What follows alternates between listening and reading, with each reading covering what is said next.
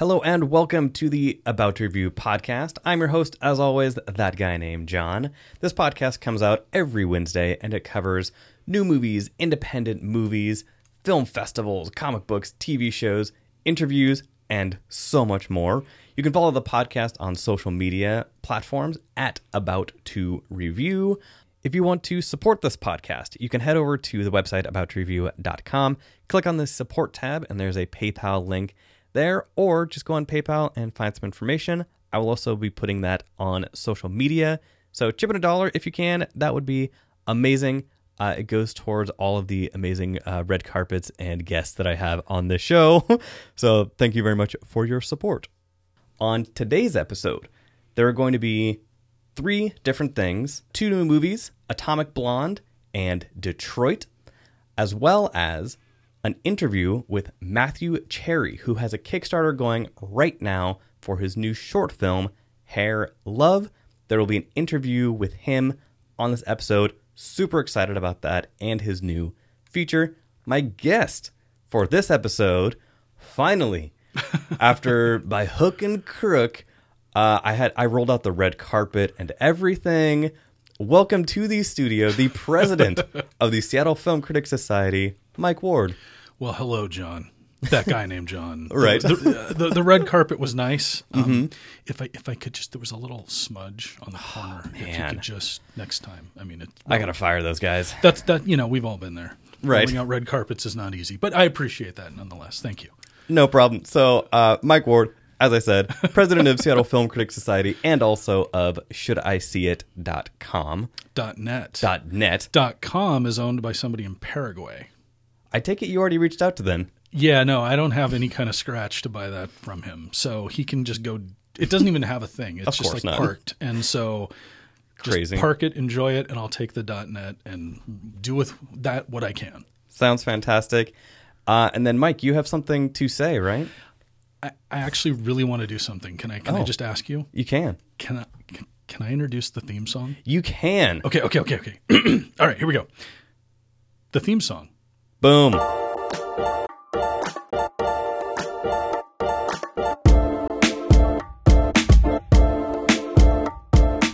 Before we get into uh, my amazing guest, Mike Ward, I want to throw to a very special interview that I was able to do with Matthew Cherry, who is a an independent filmmaker.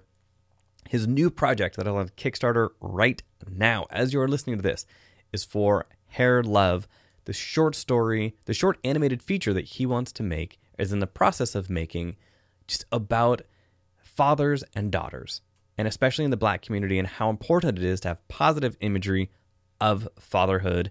So, what I'm going to do is cut to that interview uh, right now, and then I will be back with our guest, Mike Ward. So, I'm now welcoming to the show uh, the one and only Matthew Cherry, who I'm very grateful that he had time in his busy schedule to be on this podcast. Welcome to the show. No, no, thanks for having me. This is uh, this is awesome. Uh, so your new project, uh, I say new because you have a bunch of projects. It seems like always going on. Your your Twitter game is unlike I think anyone I have ever seen. thanks, man. Uh, but your new project that is on Kickstarter right now is called. Yeah Hair Love. Yes. Yeah, yeah, it's Hair Love. Yeah, we'll um by the time this airs, we'll have uh, seven days left in our campaign, so mm-hmm. we'll have like a week left. And yeah, man, it's just been crazy. You know, um, this is our today. Well, this is technically our 21st day, but when mm-hmm. this airs, it'll be our 23rd day of the campaign being live. And yeah, the response has been insane. Like we, at this point, we've raised uh, like $191,000 on the campaign. Uh-huh. Our initial goal was 75. Um, but I always knew that we were going to need at least six figures to really do this right. Okay. And, you know, our 200,000 was kind of our next stretch goal. And really just animation is just a crazy expensive medium. You know what mm-hmm. I mean? Like it's kind of the big reason why I had never attempted it before. Um, I just always felt like, you know, I was going to need to at least be able to raise at least a hundred thousand to even have a conversation. And mm-hmm. like you said, with the whole Twitter game, to me, that was like really key and even feeling like the timing is right to even attempt to do something like this. Right. Because, um, I forget what study it says, but they say, you know, you want to have at least a thousand like true fans and supporters uh, that that support your that support you financially. You know what I Mhm. mean? If you want to make a living through your art and just kind of through random tweets, you know, just talking about politics, talking about pop culture or whatever. You know, I've been able to like really kind of like double my following in the past year. It was all kind of done um, with the idea to just build up, be more engaging, kind of like just make sure that whenever I did do my next Kickstarter campaign, that you know we could potentially try to raise more money Mhm. because these are people who you know just believe me, you know they trust me. It wouldn't matter what project we did, you know they would be kind of backing more, you know me and my team as opposed to just like whatever the specific project was about. That is awesome because I mean, yeah, like I said, the Twitter game is crazy. I mean, you have you said that you have doubled your audience in the past year because right now you are just above like 75k, Yeah, which is yeah. madness. Yeah, no, no. Like last August, literally last August, um, I I had like thirty thousand. It was like thirty point one, Hmm. um, like thirty thousand one hundred followers, and um, you know, again, just being real conscious of, you know, just just tweeting about just pop culture, you know, trending topics. Um, I, I, the one thing I'll tell you that really kind of empowered me was uh, Trump being named president. You know, Uh-huh. I no, I- seriously, which is funny because it has empowered a lot of people on both sides. right. No, no, seriously. And I think the thing for me is like before, like probably like a year ago, you know, like my, my stuff was real plain. Like I, I was trying not to be opinionated. I was Mhm. trying not to ruffle any feathers. You know, my stuff was real general. Like, okay, this is what I'm working on. Stuff like that doesn't really give people a sense of who you are as a person. And when Trump got elected, you know, I just kind of, I'm not going to say lost it or snapped or anything, but just, you know, it's just like you, you realize how powerful your voice is and like, man, I just can't stand by and just like not say anything. Mhm. And just through kind of talking about him and just like how messed up kind of things are right now, just randomly people connected to it. And, you know, then from there you talk more about pop culture stuff with, with kind of like the same edge and Mhm. that works. And, you know, so I, I think right now my, my thing is just kind of more, you know, using reaction gifs and pictures that Right. kind of make sense and, but also trying to do my best to kind of help other artists too. You know, I think there's power in assisting other young artists in, in ways that I felt like I never really had the same, um, Mhm. kind of support, but, but it all has kind of worked to kind of culminate into this Kickstarter campaign. It's been pretty, pretty crazy. Well, I mean, and the basis of you know the Kickstarter campaign, of course, is is hair love because you really wanted to Right. show the representation of not just black fathers and sons and daughters, but just the black family in a way Right. that, unfortunately, just does not really get represented as much as we would like. No, no. Uh, what's so crazy is today is the 25th anniversary of the very first animated feature film that was ever directed by an African American in Bebe's Kids. That Oh, came wow. out. Yeah, yeah. That literally came out 25 years ago today in theaters, July 31st, 1992. Sheesh. Um, Peter Ramsey was the, I believe he was the second African American filmmaker to direct an animated feature film. This was like two or three years ago Mhm. in Rise of Guardians, but he was the first to do it in this new style, this computer generated Right. um, kind of 3D space. And so, like in 25 years, there have been roughly two black directors that have had the opportunity to direct an animated feature film that have kind of, you know, and even Peter's film didn't even center really around a black family. You know, it was more about all the different, you know, guardians coming together, the Sandman, Santa Claus, the Easter Bunny, etc.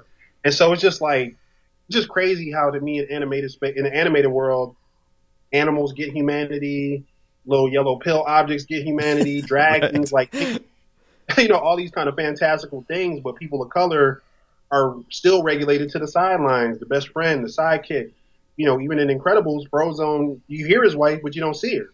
You know, so it's just Yeah, like yeah. that. Which, granted, Incredibles two comes out Yeah, next year. You know, to see it. maybe, honey, maybe you at? Need to see you, honey. hey, with your social media presence, you might be able to make that happen. I'm just throwing that out there. Nah, nah, it's crazy because uh, Fr- Frank uh, Abney is actually he's work he's finishing up work on um, Coco right now, but I think he's going to end up working on Incredibles too. Um, Mm. He's one of our executive producers, so uh, hopefully I can get the inside info on whether or not Honey is uh, being being created or not. I'm trying to think what hashtag we could use to, to keep that going. So know, right? hashtag Honey Incredibles, you know, right, we got to think of something creative for sure. nice. Uh, so one of the things that I find fascinating, just kind of about your you and your story, Uh, the first thing is I hope you're not offended because right now I'm wearing a Seattle Seahawks shirt. Oh, man. So- It's all good. Uh, because you, I mean, you spent a few years in the NFL, you know, with a Yep. few different teams, just going around just doing your thing, which is incredible. You are the first uh, former NFL player to be on my podcast, so that is pretty amazing. oh, no worries. No worries. That's awesome, man. And so, what did what was that like when you were doing that? Did you always have a passion for film? Is it something that you knew you kind of wanted to get into, but you were not sure how, or when did it start for you?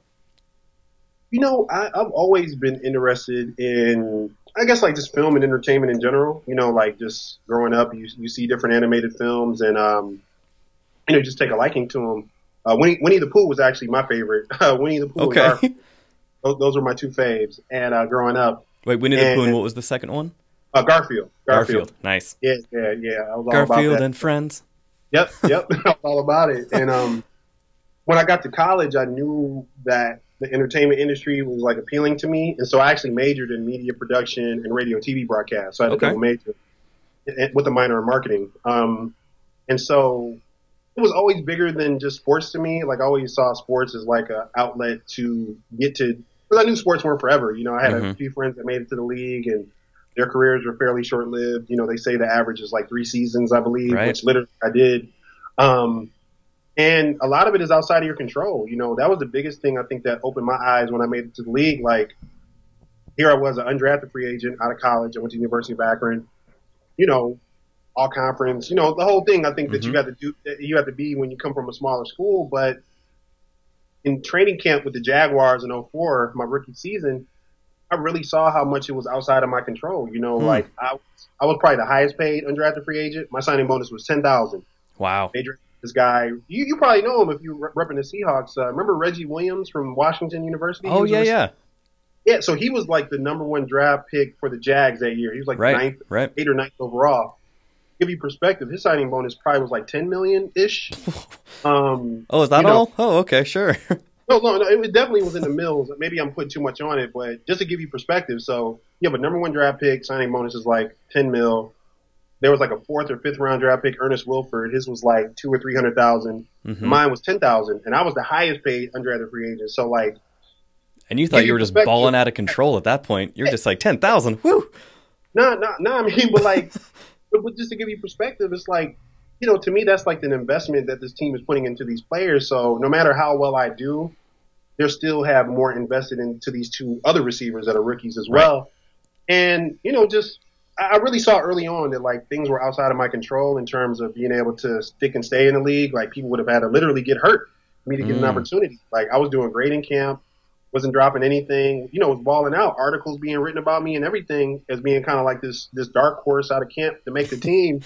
and because nobody got injured, because Reggie ended up like signing kind of late at- into camp, you know, I ended up getting cut and then re-signed to the practice squad. And you know, like anything, I think with the league in particular, the way you come into the league is like kind of like your your your destiny for how you kind of stick and stay. And Interesting. once you kind of get yeah, once you kind of get cut that first time, you know, it's really hard for people not to look at you as like a camp body at that point. And so I just literally did the journeyman thing, man. I was with the Jags my entire rookie year on their practice squad. hmm The Bengals signed me the last game of the season uh, to their active roster. Obviously, with no intentions to play because there's no way I would have learned Right. the playbook.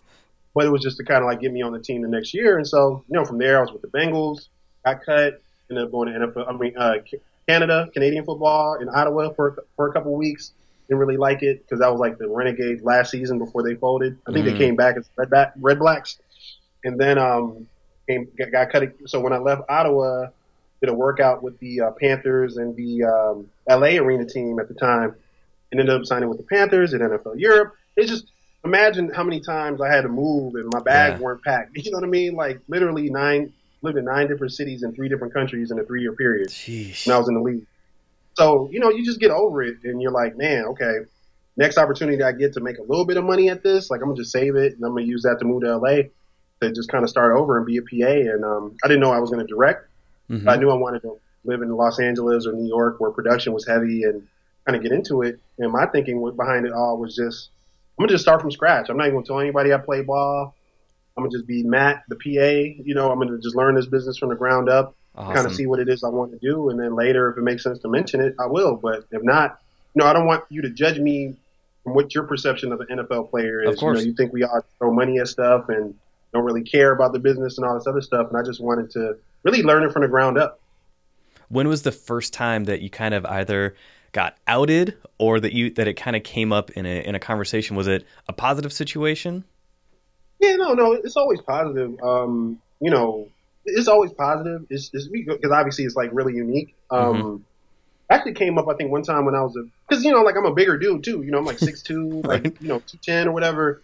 So you know I was always like one of the bigger um, you know PAs as well, and people would just ask, and you know sometimes you just the vibe is right. You, you mention it, Mm-hmm. and I think uh, it, it came up with one of my uh, bosses, like a first AD or a UPM that hired me. They actually ended up being a Bengals fan, so you know Hmm. it kind of worked out, you know, in a positive way, and he remembered me and everything. Um, so so that was cool, but more often than not, you just never know because some people like you know, like you said, the Seahawks are your team. Right. You know, some people may feel some kind of way about the Jaguars. Who knows? right. You know, nice. Now, when you were when you were in the league, and I mean, you mentioned the playbook before, and how on that Right. last game of the season, there was no way you're going to know that playbook because anybody who has ever seen an NFL playbook, Right. those things are crazy.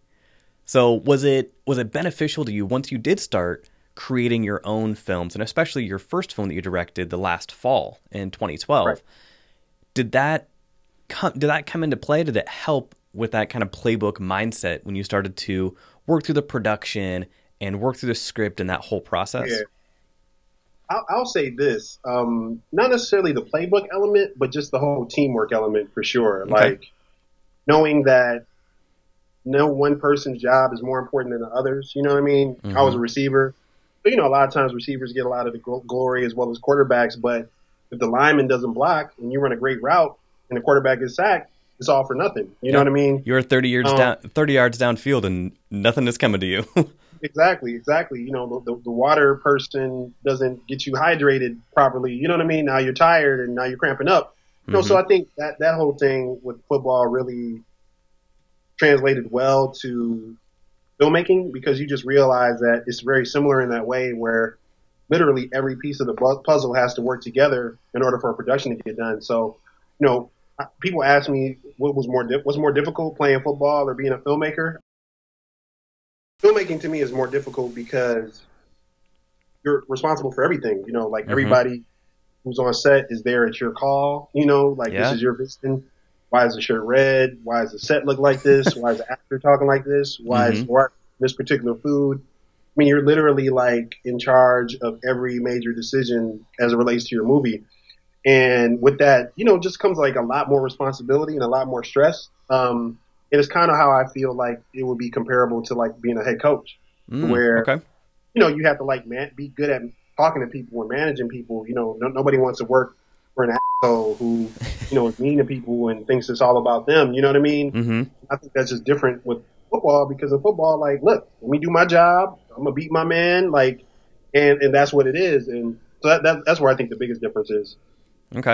I mean, that, that That's what- absolutely makes sense because, yeah, once you switch roles into that director and then you have your hand in 20 different cookie jars trying to make sure everything, you know, goes off smoothly is, is a task for sure.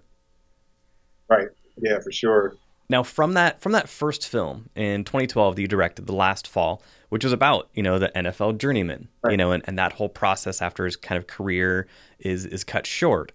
From 2012 to now, what is the thing that has changed you the most as far as filmmaking? Um, hmm, that's interesting. You know, it's hard to say, man. I mean, like, I feel like, I feel like initially I, I really thought that I was just going to be doing like nothing but sports movies. You know what I'm saying? Like, right? Um, because I mean, even when I signed with uh, my agent now at ICM, you know, we we were getting a lot of projects like that. You know, and I get it. You know, I used to play ball and everything. You know, so it makes sense. You know, it's like the thing about it is like they're going to put you in a box anyway, so you might as well pick your own box. hmm But I, I would say within a since doing last fall and doing other projects like doing more short films, doing more web series, doing more. Um, I mean, lit- literally a little bit of everything, music videos, etc hmm you know, I, I think that it's um, it's it's just been awesome because you kind of like see yourself like bigger than just that one genre. You know what I mean? For and sure. I think that also has kind of given me a lot of confidence to even attempt like an animated project, which really is unlike anything I've ever even done before. Mhm. But I just think like throughout the years, the biggest thing is just kind of having confidence and just telling a variety of different types of stories, you know, because like a human story is a human story. And the biggest thing for me is just like humanizing. It's gonna sound crazy, but just humanizing people of color. You know, I think Not, I mean, it does not sound as crazy as, as people would think, but yeah, no, I, I totally get it.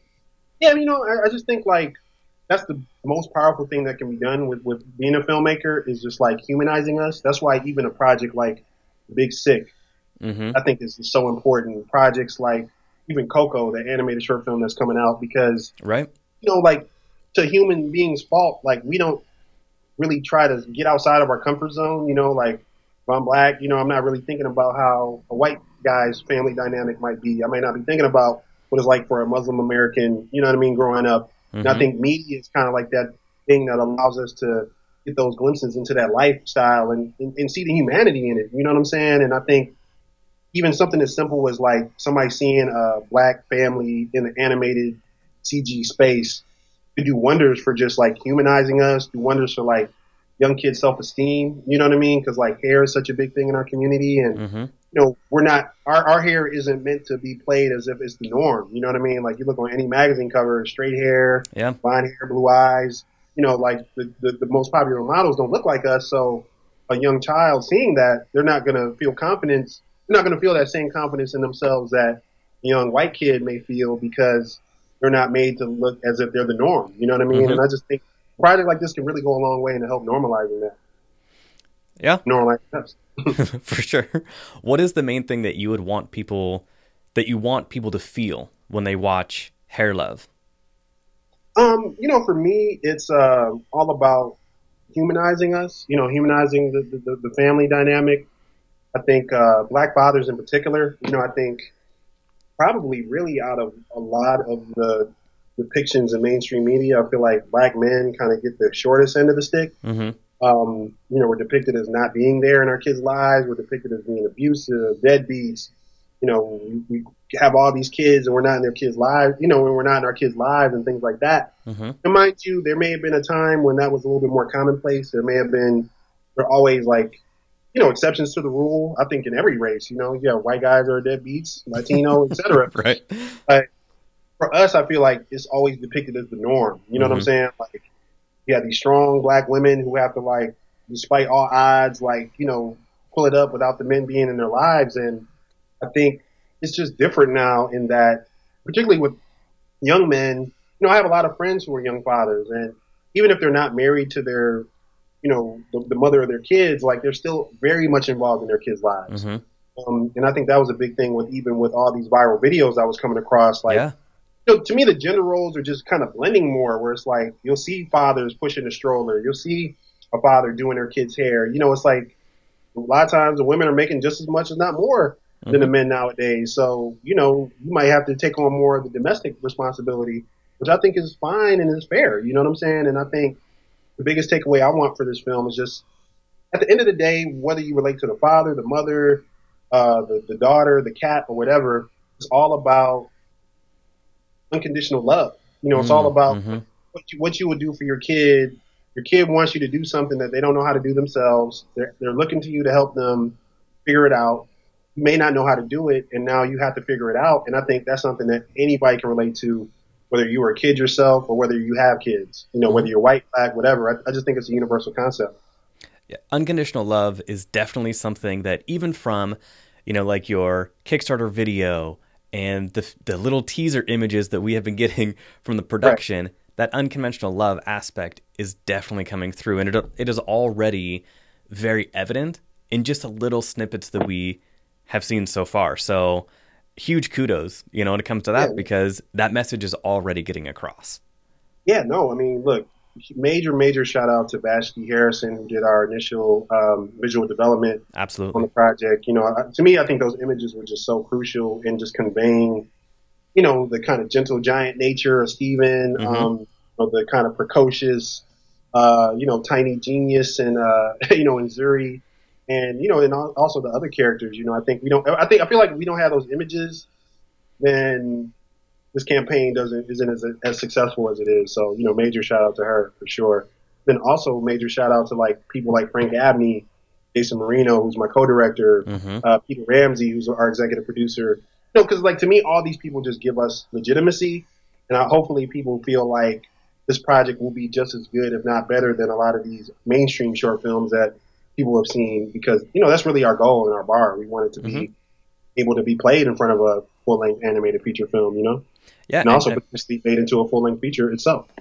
That was one of my questions. Also, I mean, you already have some heavy hitters on board. Right. You know, really just industry giants that those names might not sound you know super familiar to people outside of the industry. Right but you start going through those resumes, those credentials stack up. So you you have a wow. great team around you already, and right. since you already are just crushing your initial goal, even though you know in the back of your head you had that 200k already right. kind of there. Where do you see this as far as what do you think you would want to get to or need to get to to expand this past that five minute short, maybe to do like a you know short form 20 minutes or something further? Yeah. I mean, honestly, like no matter what we raise, we're still going to keep it within that five minute space. Okay. Um, we're just going to kind of increase the quality. You know, I mean, the hair will look better, the environments will look better. You know, like with animation, is all about the man hours that you put into the different various stages. Be that the storyboards, um, be that the rigging, be that the character modeling, be that the lighting. Mm-hmm. Um, so all that would just literally, it's all just going to go into just making it as tight as possible the, the, main reason for that, and I forget if I mentioned this before, is just that again, animation is just crazy expensive. Like, Very true. you know, on average, it takes about a million dollars per minute to make a uh, full length animated feature film. So, you know, unless we start getting into the 50, 60, 70, 80, 90, 100 million dollar, you know, range in our Kickstarter campaign, mm-hmm. you know, chances are we're still going to have to keep it as a short. But, um, you know, but, but the, the great thing about doing it as a short even better thing about the campaign kind of taking out like how it has is that it's, it's, to me it's like essentially like having a pitch deck for a movie or, or an idea, mm-hmm. uploading it online, and it going viral. And, and, you're going viral while you're trying to raise money to make it. Mm-hmm. the perfect scenario, you know what I'm saying? Because a lot right. of times it's viral, you know, they gotta like hurry up and like get the t-shirt design together and like mm-hmm. figure it out, and all that stuff was already being offered on our Kickstarter campaign.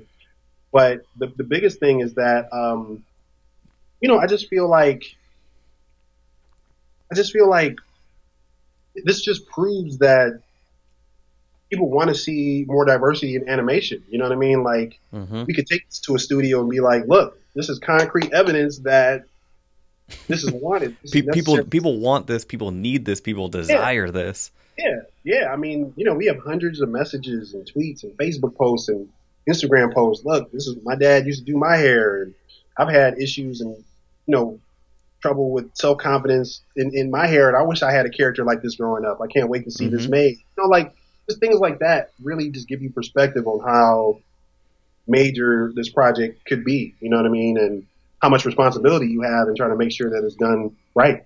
Absolutely. That reminds me. There's a a picture of me from like I think my first year playing soccer, probably like first grade, where my hair is just out and everywhere. Like kids behind me are trying to like peel it back to try and so they can get in the picture. You know, so right. those representations were like growing up, there were not really that many representations of of kids like that. So hopefully, you know, this is that positive message, you know, that once people see it, that acceptance, you know, that oh, okay, this is okay to do right. this. And not only this okay to do this, but you know, the the fathers from those viral videos that you mentioned, the ones who are kind of struggling with it and being like, I really do not know what I am doing, but I am trying, you know, but I am here, I am present. Exactly. Yeah, that's that's really what the the theme of the film is. Like I said, you know, that unconditional love and you know things you're willing to do for you know your kids and people, whether it be your friends, your family. You know, just the attempt. To me, like the attempt is the most important thing as opposed to the end result. Will the hair come out looking like you know a, a model? Maybe not, but right. I try what I'm saying? And mm-hmm. me, that's that's what the, the most important thing. Excellent. Uh, well, thank you so much for for taking the time. Uh, I will put it in the show notes of this episode of all the links, but uh, say, say it yourself as far as where people find you on social media, where are the best ways to get a hold of you? Yeah, um, no, the best ways to get at me is uh, through social media. You know, uh, Matthew A. Cherry, pretty much on every outlet, uh, Facebook, Instagram, and Twitter. And then also my website is also matthewacherry.com. So we try to keep it all consistent, very easy. Uh, Matthew Cherry with the A in the middle. Uh, that's my middle initial. And, uh, Easy, yeah, that's how you yeah. find me. You know, email me through the site or hit me up on social media. I try to, I try to do a good job of replying to everybody.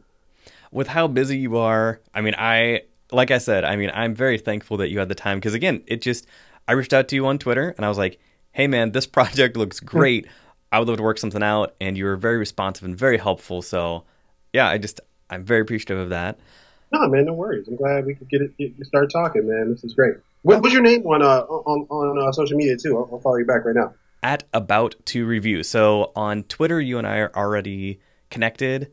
Oh, cool, Uh, cool. Yeah. Great. Love that. So I mean, because like I don't really base it off of like being verified or any of the other stuff. Like, Mhm. talking, you know, if you're cool people and you talking, you know, because my thing is, is you never know. Like, to me, the most empowering thing about social media and Twitter is just like you, you never know who knows who. You never know who's connected to who. Like, that's probably the biggest thing for me. Like, even with these people that I've been able to kind of help get agents and jobs through social media, like, I may not be able to hire you myself. But if mm-hmm. I retweet your shit and like somebody who can hire you sees it, like great, you know what I mean? And, and it costs me nothing to like boost your work, especially if it's dope. A lot of times when I come across stuff, it's already got like a hundred thousand likes and thousands of comments saying how amazing it is. So it's just like, shit. If, all I got to do is retweet it to help you move forward, cool. Like I'll do that all day. Like it, it literally takes nothing away, and I think, I think that's another big reason why our campaign has been so successful. Like people are like, yo, like this dude really goes out of his way to try to help other people get on too. So like, least I could do is try to help him get on as well. So you know, it's mm-hmm. all like about karma and just being a good person. You know. Excellent. So the the short film is Hair Love. Do you have an estimated date as far as when? How about this? It's not an estimated date. When would you like this to be done? I mean, I would love for it to be done and come out kind of by next summer. Okay. Um, this being my first time doing an animated project, you know, there's going to be a lot of learning curves and Of course. whole nine. The fact that we even it may seem crazy, like oh, two hundred thousand for a short film. It may seem like that's just like super epic. It kind of is, which is wild because last fall our starting budget was one hundred eighty thousand. So oh, we'll Oh, wow. have we already have raised more for this animated short than I had for my first feature film. At first, I mean, and that was a, f- a full length.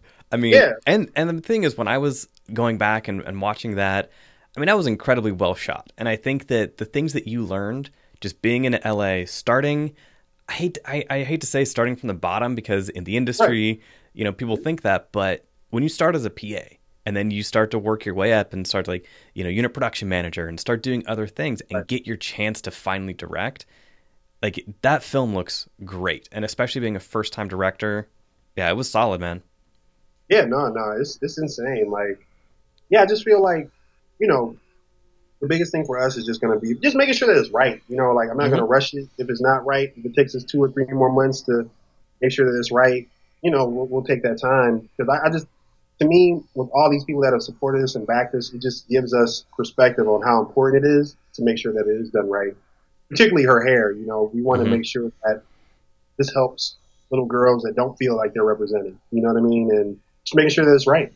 So ideally by the summer, but maybe it'll be take a little longer. Like who knows? all right excellent so definitely follow the kickstarter the show notes uh, the link to the show notes the link is in the show notes uh, below and yeah hit matthew up on twitter matthew a cherry with any of your questions uh, again thank you so much matthew No, no. Thanks for having me, man. This is great. So thank you again so much to Matthew Cherry. You can find him on social media at Matthew A. Cherry. It will be in the show notes below. You can follow the Kickstarter campaign through the show notes as well. I fully, fully support this this endeavor. It is an amazing th- story that he wants to tell, and I'm very excited. If you can even pitch in a dollar, he has levels all over the place. So even though a lot of times with Kickstarter, when somebody goes to the page and they see that they have already exceeded their initial goal, that might make them hesitant to make a donation. Every single dollar will help make this a reality and make it into a bigger, larger product. So definitely go check them out. And Mike, you had a chance also to kind of look through some of his stuff. I, I, Hair Love, it sounds awesome. I, I, I, can't wait to see what this turns into, and just his excitement about it. I, am I'm, I can't wait to see it, how it turns out. I'm, Damn. I'm there. Awesome. Cool. Uh, so now we'll go into all about Mike section. Go.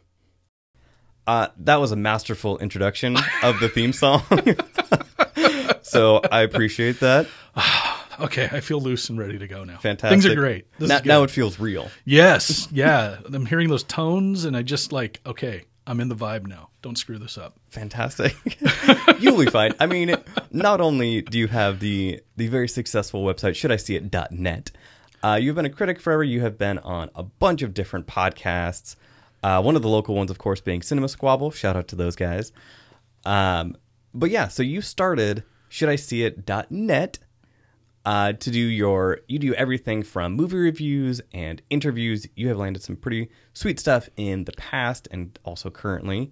So, what were some of the kind of the basis for that? I, I guess when I when I started reviewing movies, I didn't have a place to put them. I I, Uh-huh. I mean, blogging and all of that was something that just seemed so just out in the ether, and I didn't know what to do with it, and I just didn't. I don't know what that is. And it was um, two friends of ours uh, at the time, one who's very tech savvy, and we would talk about movies constantly, which was something that's really defined my life since I was like seven, eight years old. Wow. Um, and my parents, we didn't, we didn't, growing up, we didn't have a lot of money, right? So there was a moment when they decided they were going to get cable, my mom and dad Whoa. and I didn't know exactly what that meant, but I knew it was kind of a big deal. And certainly the excitement that my my parents had that you're going to get cable. And I remember, As opposed to for listeners, yes. uh, when, when- well, should I date myself? Well, should we go back? no, Should I but tell you? when we were growing up, we will just put it out there like that. thank you. When we were growing up, uh, there were six to ten stations. Yeah. And on our TV growing up, you might you maybe had one of these too. There's the big dial on top that had like the you know six to ten stations, Yes, and then on that big dial there was a U, and then you had a smaller dial underneath the UHF channel where you could yeah. click through those. So I, I know. I remember that well. kids ask your parents and or grandparents uh, if they remember those types of things. so cable. Yes. Mm-hmm. So this was a big deal, and I was I was trying to remember like eight nine years old, I think, when when this this happened, Mm-hmm. and so. I think what my parents did, just in the exuberance of getting cable, is they said, when asked the question, "What you know, do you want cable?" I think their answer was, "We'll we'll take all the cable." Oh boy. Mm-hmm. because they got like HBO, which was like something that I didn't think they even would want to watch because growing up they watched no movies. Mm. I think their movie watching sort of ended when I was born. with like Gunsmoke. Oh yeah, no, like my mom and my dad would talk about all these movies that they used to watch, Mm-hmm. but never would watch movies with me. So Really? it was just weird. It's it's that's a whole other podcast. All right, yeah, And- yeah. And the couch that's over in the corner, I'll lay on that and we'll talk about another. Right.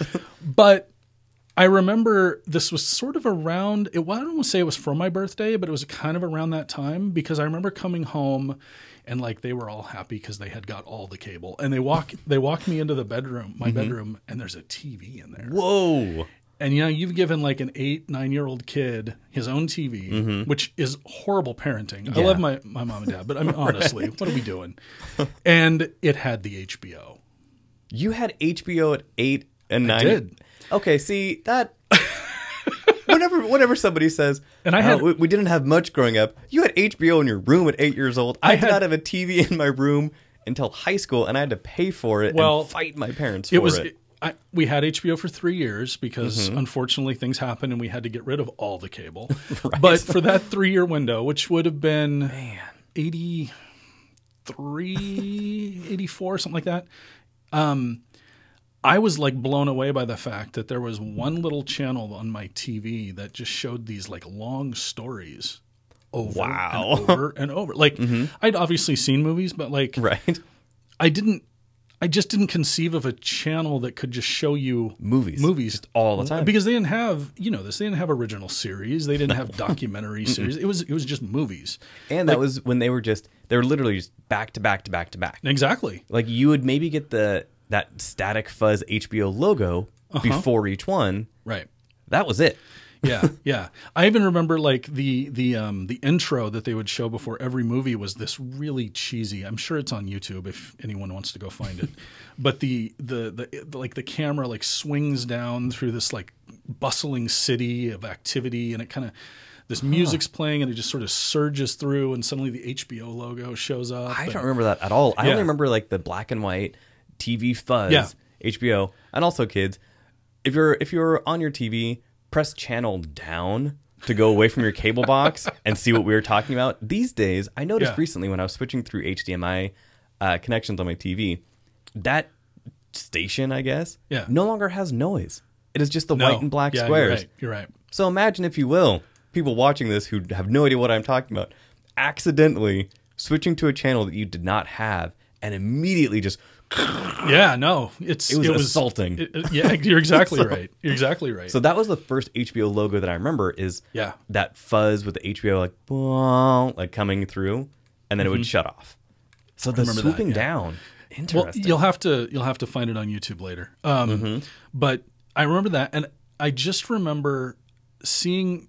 So, so the other horrible parenting decision my parents made was that they let me go to sleep with the TV on. oh boy.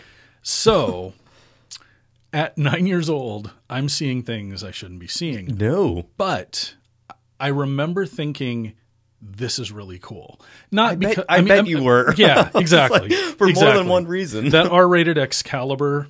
I mean, Oh, I'm telling yeah. you. But there were other things too that they would like. They would show like little featurettes and things, and I just remember that being more of an impression on me than seeing some salacious like Mm-hmm. scenes that a nine year old kid shouldn't see. I just remember the whole idea of it was awesome. Like, here's movies, mm-hmm. and you can kind of watch them. You couldn't really pick what was on. Oh, they didn't have on demand, but it, they're always there. Like it mm-hmm. became like something I could count on in a way. Hmm. And so that was kind of that bubble for like three years or so. Then we got rid of cable. But then a video store opened near our house. So now here comes the VCR rental and oh, a couple movies, right? So movies just sort of became a part of everything that I was, uh, you know, kind of, they just became a part of my life, I guess, if you were. And then I got into high school, and in my junior year, I got hired at a local video store. Oh, awesome! That was too had too much for its space, so now they had just purchased land across the street, and they were going to build a new place. And Hmm. how cool was that? That I got hired, and Mm-hmm. in like a couple of months, we're going to move all this stuff. And I'm thinking, I just remember thinking, I get to see what's actually all here because Yeah. the store was too big. I couldn't really go find it all and it just sort of became this thing. And so I'll jump forward now to back to this 2009, where my friends Adam and, and Andrea are at the house, and we just have talked about movies all this time. And I was kind of going through all this story, and I just remember him going over to my laptop and just kind of tinkering, which Adam was, a, you know, he's heavily into tech, so it's just not uncommon for him to do. Right. And I remember him saying, "Hey, do you have a credit card?" And I just I remember looking at him and uh, he, I said, "Adam, what, what are you doing?" And ultimately, he said, "Do you trust me?" I said, "I, I do." And Man, I'm not trusting any of my No, no, friends no. with my credit card when they go online. no, I know, but and maybe in hindsight, but I should have asked more questions. But ultimately, he set me up with a WordPress blog, and he mm-hmm. goes, "All these conversations that we've had, all these you know, all this time, and that you have with everybody, put them here." They, Awesome. they need to go here. Mm-hmm. And I said, and I, I think I threw up my hands. Like, what, what, what is this? What have you done? What, how do I use the computer thing? And What so, is what is the internet? exactly, exactly. And uh, he gave me a quick tutorial on WordPress, Mm-hmm. and um, then my wife and I kind of talked about like, wow, there's a thing. What are you gonna do with it? And Mm-hmm. we sort of came up with the idea of should I see it? And I, I credit my wife with the whole sort of nature of the website, which is everybody can review movies, and this is obviously long before podcasting and all that kind of stuff. Right. So this was why why even bother? Like, what can you do with a movie review site that isn't already being done? And there was, of course, this proliferation of bloggers, and and she came up with the idea of no matter what you think of the movie, come up with reasons yes and no. Mm-hmm. And I said I, that's a great idea.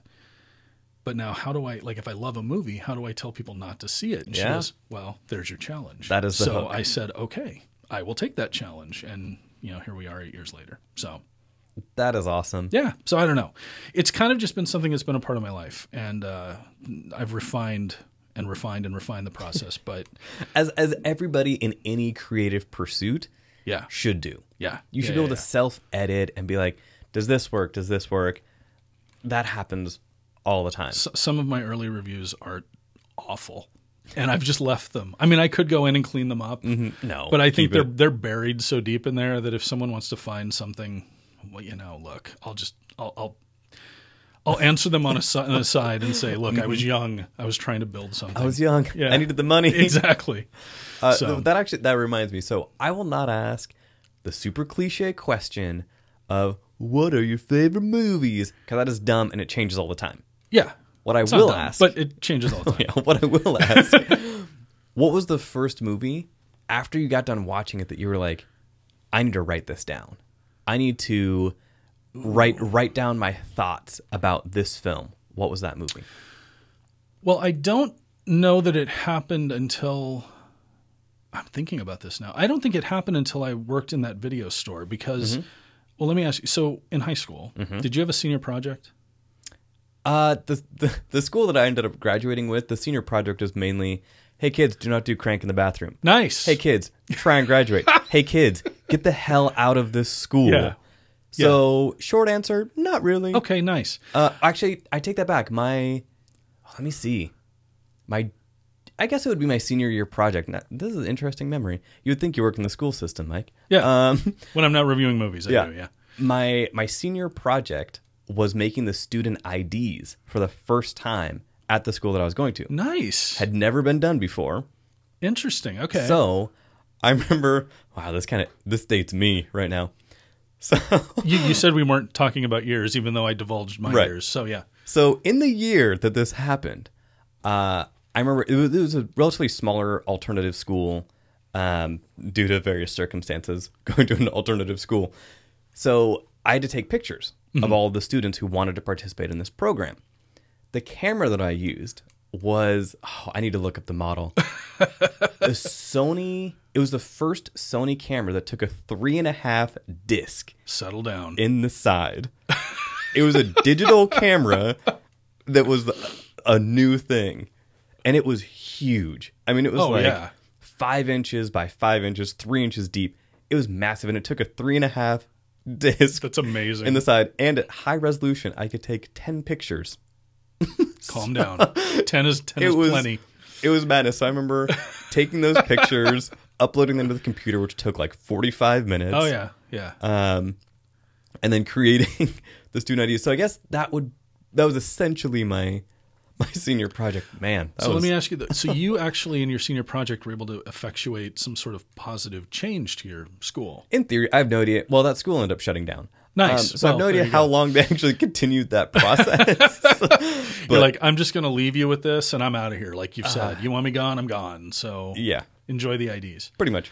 My senior project had nothing to do with school. Nice. So, which I guess is con- kind of common. I don't even know if they have the senior project anymore. I- Maybe they do, maybe they don't. You would know. You were in school. yeah, no, districts. I, I know that. I think it's it's not mandatory, but some schools will implement something similar. Gotcha. um, and it's generally around like community service or Right. reaching out, volunteering. My senior year, it was we were the first class that had to do it. Mm-hmm. There were literally few constraints on what you could do. awesome. Now, granted, there were some like go getters that were like, "I'm going to go volunteer at a food bank," or "I'm going to go, you know, work with homeless people." I was Mm-hmm. doing like, the good work. Yeah, of course. And I was like, "How can I fit movies into this?" Because I was working at the video store, Right.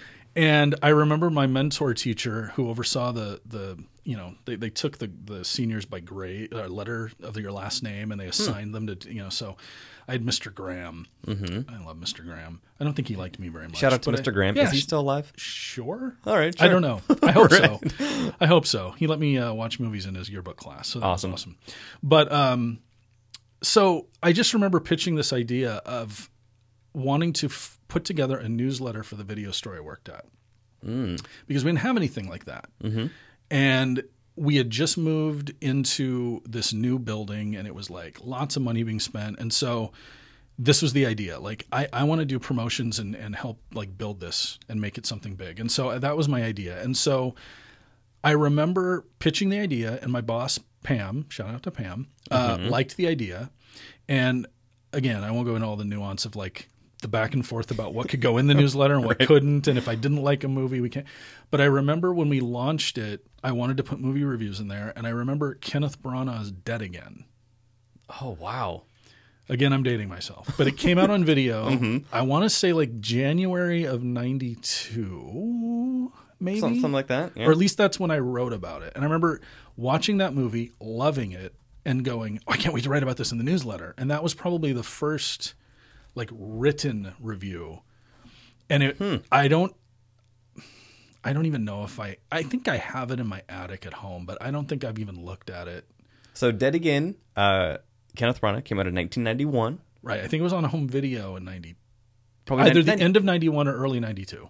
the- back then, like you had to wait a while. Like if you if you missed the movie in the theater, Yeah, you were hosed for about eight months. right, right. And my timing may be off a little bit, but Mm-hmm. I, but I do remember that being in the first newsletter that that we gave to to our customers. But yeah, it's like Kenneth Branagh, Emma Thompson, Mm-hmm.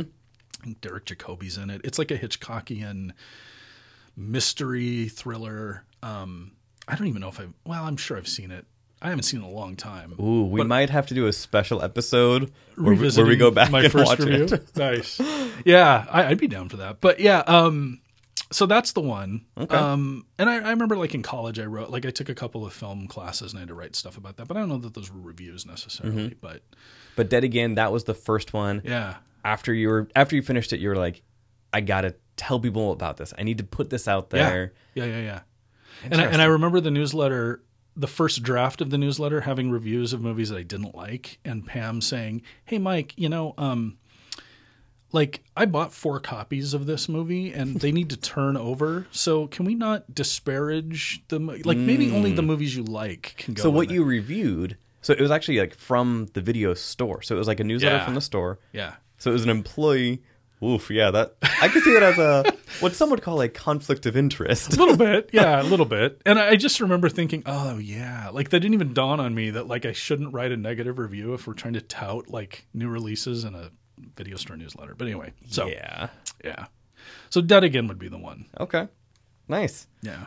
Um, I so I I had to look up what camera I used. Yeah, yeah, yeah, yeah. It was the Sony Mavica MVC FD5 Mavica. Mavica, Beautiful. which was a line of Sony that they had done with some of their film cameras, but the MV5 was the first digital camera in the Mavica series.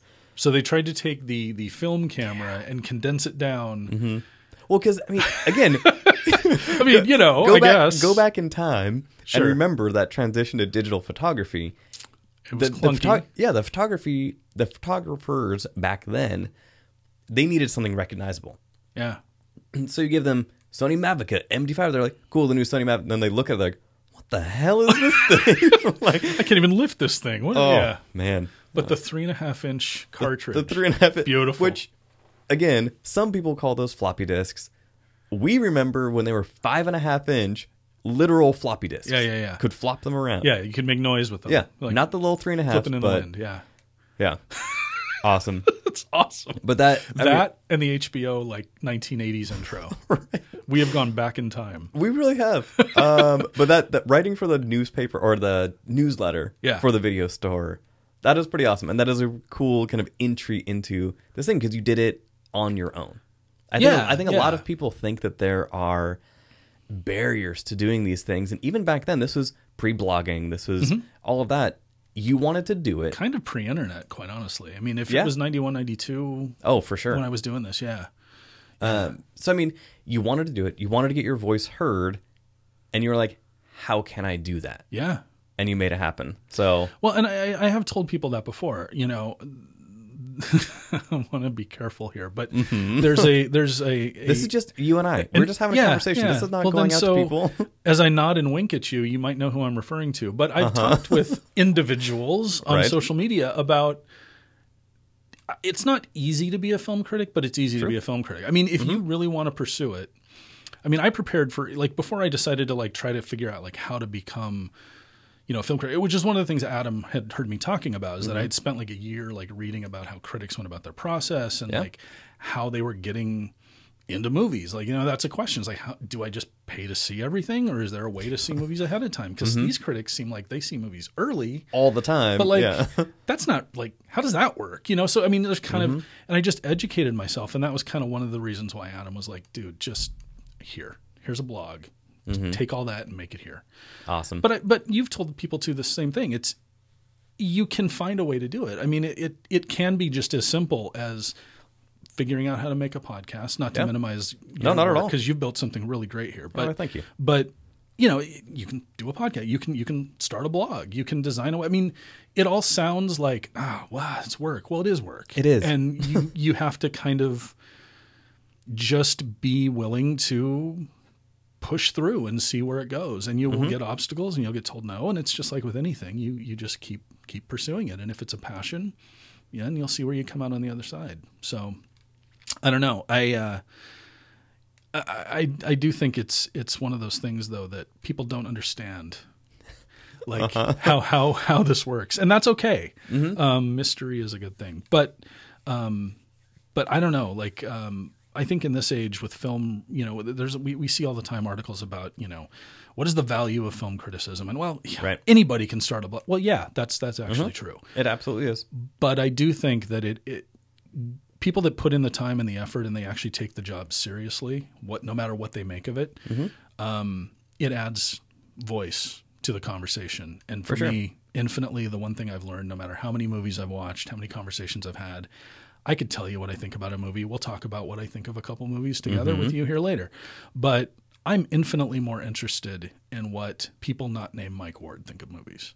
And that's hmm. kind of always been the sort of what's happened and led me to this in perpetuity to keep going is the idea that okay i'm going to put my thoughts down but i hope that triggers somebody to tell me something that they didn't agree with or that they liked or i didn't think about that makes that jogs my memory into thinking about something else or connecting to another movie or whatever. That's always been kind of the passion for me in this vein other than just i love movies. And Yeah. i'll watch anything. To my detriment sometimes. Uh, you, you and I both, my friend. You and we, I we have toiled away many a night in the uh, press row going why are we here? Yeah. Yeah. We're here because Definitely. we love to be here. That's why. Excellent. Uh, and then I mentioned it before, but the Seattle Film Critics Society that Oh, you championed, that you pioneered, Oh, that you no, no, created. Okay, let me version two. Yeah, If- yeah. if we, we need to mention version two because Mm-hmm. there was a, a Seattle Film Critics organization that existed from 2002 to 2004, Mm-hmm. um, and unfortunately, it it didn't survive. There Mm-hmm. was a lot of a lot of reasons why that didn't ex- continue existing after 2004, and I just remember as I as I you know sort of became a film critic and I and I made, networked and I received you know was generous enough to receive credentials to continue to do this in sort of a quote unquote professional way. That um, there were these conversations about all these other cities that had film critic societies. And you know sometimes it was it was about the sort of you know they get they get to see movies and they get to vote on awards. But what i was and, and yes that's cool. But what i was really more gravitated to was was the network and the community that was sort of fostered in those those groups. And you know we see a lot of the same people every week and we we, Yep. we have the opportunity to say hi to people. We meet new people. Mm-hmm. um, we see people come and go. But we're always kind of a congenial group with each other for the most part. And, it, and it, one of the things that I really realized was there is no reason why we shouldn't be able to have that here. And I didn't know any of the past. I, I have learned about what happened, and that's just in the past. In, Um, in and- starting this new thing, you were like, "Oh wait, there was something else." Whoops. Yeah, and and it was great food for thought to hear like what happened and and to appreciate a couple of folks in that iteration of the society or the organization who came forward and said let me tell you what happened. And so some of it was you know kind of off the record candid information and some of it was was just you know kind of if you're going to be crazy enough to kind of push forward on this watch mm-hmm. a b c and d right? And so all of that information coupled with an interest for people and it was never pitched and it shouldn't be pitched quite honestly as hey do you want to join a club that might get to see movies like ahead of time and vote on awards? Right. that's kind of a perk. that is the tangential thing that is related to it. exactly tangentially related. I was always I would always talk to people about this as a chance to just sort of communally come together and talk about film, but to also see if there's a way that the Seattle Film Critics Society, whatever that is, whatever entity that becomes, um, can again have a voice. We can sort of be in the conversation. And so that's kind of what the focus has been. And it took a couple of years to sort of sleuth that out and have steering committees sort of work on that work and to do some outreach. And after a great sort of number of hours of work and, and sort of sweat equity, we launched and have a board, have members, including yourself. Thank you. And Yes. um, it's it's now a thing. Yeah. I'm sorry. I mean, that's the only word I can come up with. No. I mean, it's a and it- thing. It, it, it is a thing, and I I have to give you credit for all of us. Again, like you can have an idea to do a thing, to put in the hours, to put in the work to make that thing a reality, is always the next biggest and hardest step. Having the idea is great. Following through with that and making it a reality is incredible. So the work that you put into this in its first, you know, year in this kind of charter year of this of this group has been nothing short of of incredible. Well, thank you. Um, but I, I also need to mention the steering committees because Absolutely. without them and, and without their work, um, we had a bylaw steering committee that Mm-hmm. met a number of times, and then we had just an infrastructure steering committee that basically said, okay, if these are the bylaws that we approve, well, now we need to build the infrastructure to support that. So that way we don't have you know, we don't sort of announce that we have this thing and, and you know, knock on wood, hopefully it, you know, it doesn't crumble beneath our feet moments after we announce it, right? So there were two different committees that met a number of times, and that work um, and those individuals really drove this across the finish line. I mean, I, I appreciate your words, and, and I did put in a lot of time and effort, but I'm nowhere near alone in that. And um, so it was it was really a, a sum total of a lot of people's time and effort to make this happen. And um, luckily, I think that, and, and I'm you know sort of hopeful here. Again, we're in our first few months, even first Right, year. yeah, yeah. But I'm hopeful that those sort of opportunities to work together and to kind of like argue and like hash this out and put this in and relent on that and talk about this and sort of push all that together makes for at least a stronger foundation to build from. Mm-hmm. And um, the desire is to to you know try to get involved in different film festivals. A lot of people don't realize that Seattle is is rife with tiny little film festivals. Oh We have and probably, tiny is not probably the good word because these film festivals all do great work Oh yeah, yeah. but and they spotlight great genres of film, Mm-hmm. but there's a lot of them. And Out of 52 weeks in the year, yeah, I would not be exaggerating if I said we had 40 film festivals throughout the year. Oh, throughout I'm- a calendar sure. year in Yeah. Seattle. So it is madness almost every weekend, and some of them span a couple weekends. Mm-hmm. Um, I mean, everything from very genre specific things like the Seattle South Asian Film Festival, Right. to the Jewish Film Festival. Mm-hmm. We had a Hungarian Film Festival. Like, yeah. I mean, Seattle has an incredible film community that year round. It is not just the one that everybody kind of knows and that we get a lot of recognition for is the Seattle International Film Festival, Right. which is the largest and most well attended festival in the country. Mm-hmm.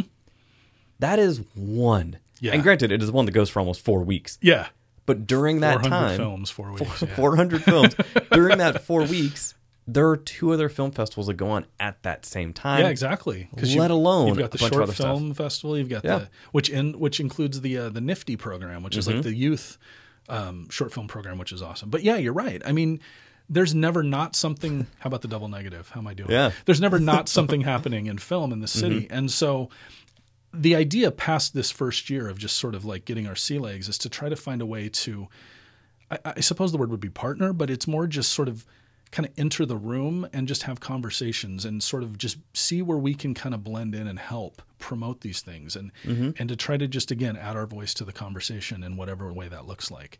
To me, that's that's the goal. I mean, we might get a screener or two, or we might get to Right. see a movie uh, uh, earlier than most uh, for awards consideration. Right. Great, neat, thanks. That's awesome. Right. And, and I will, I will love that, and we should. But moreover, it's how cool would it be if we could go to the Seattle Transgender International Film Festival and actually have a panel, or we could go to you know the Jewish Film Festival and we could we could lend our voice to you know either asking questions of filmmakers or we could actually host a screen. I mean, it's those kind of things that I think I would hope to see the Seattle Film Critics Society kind of grow into.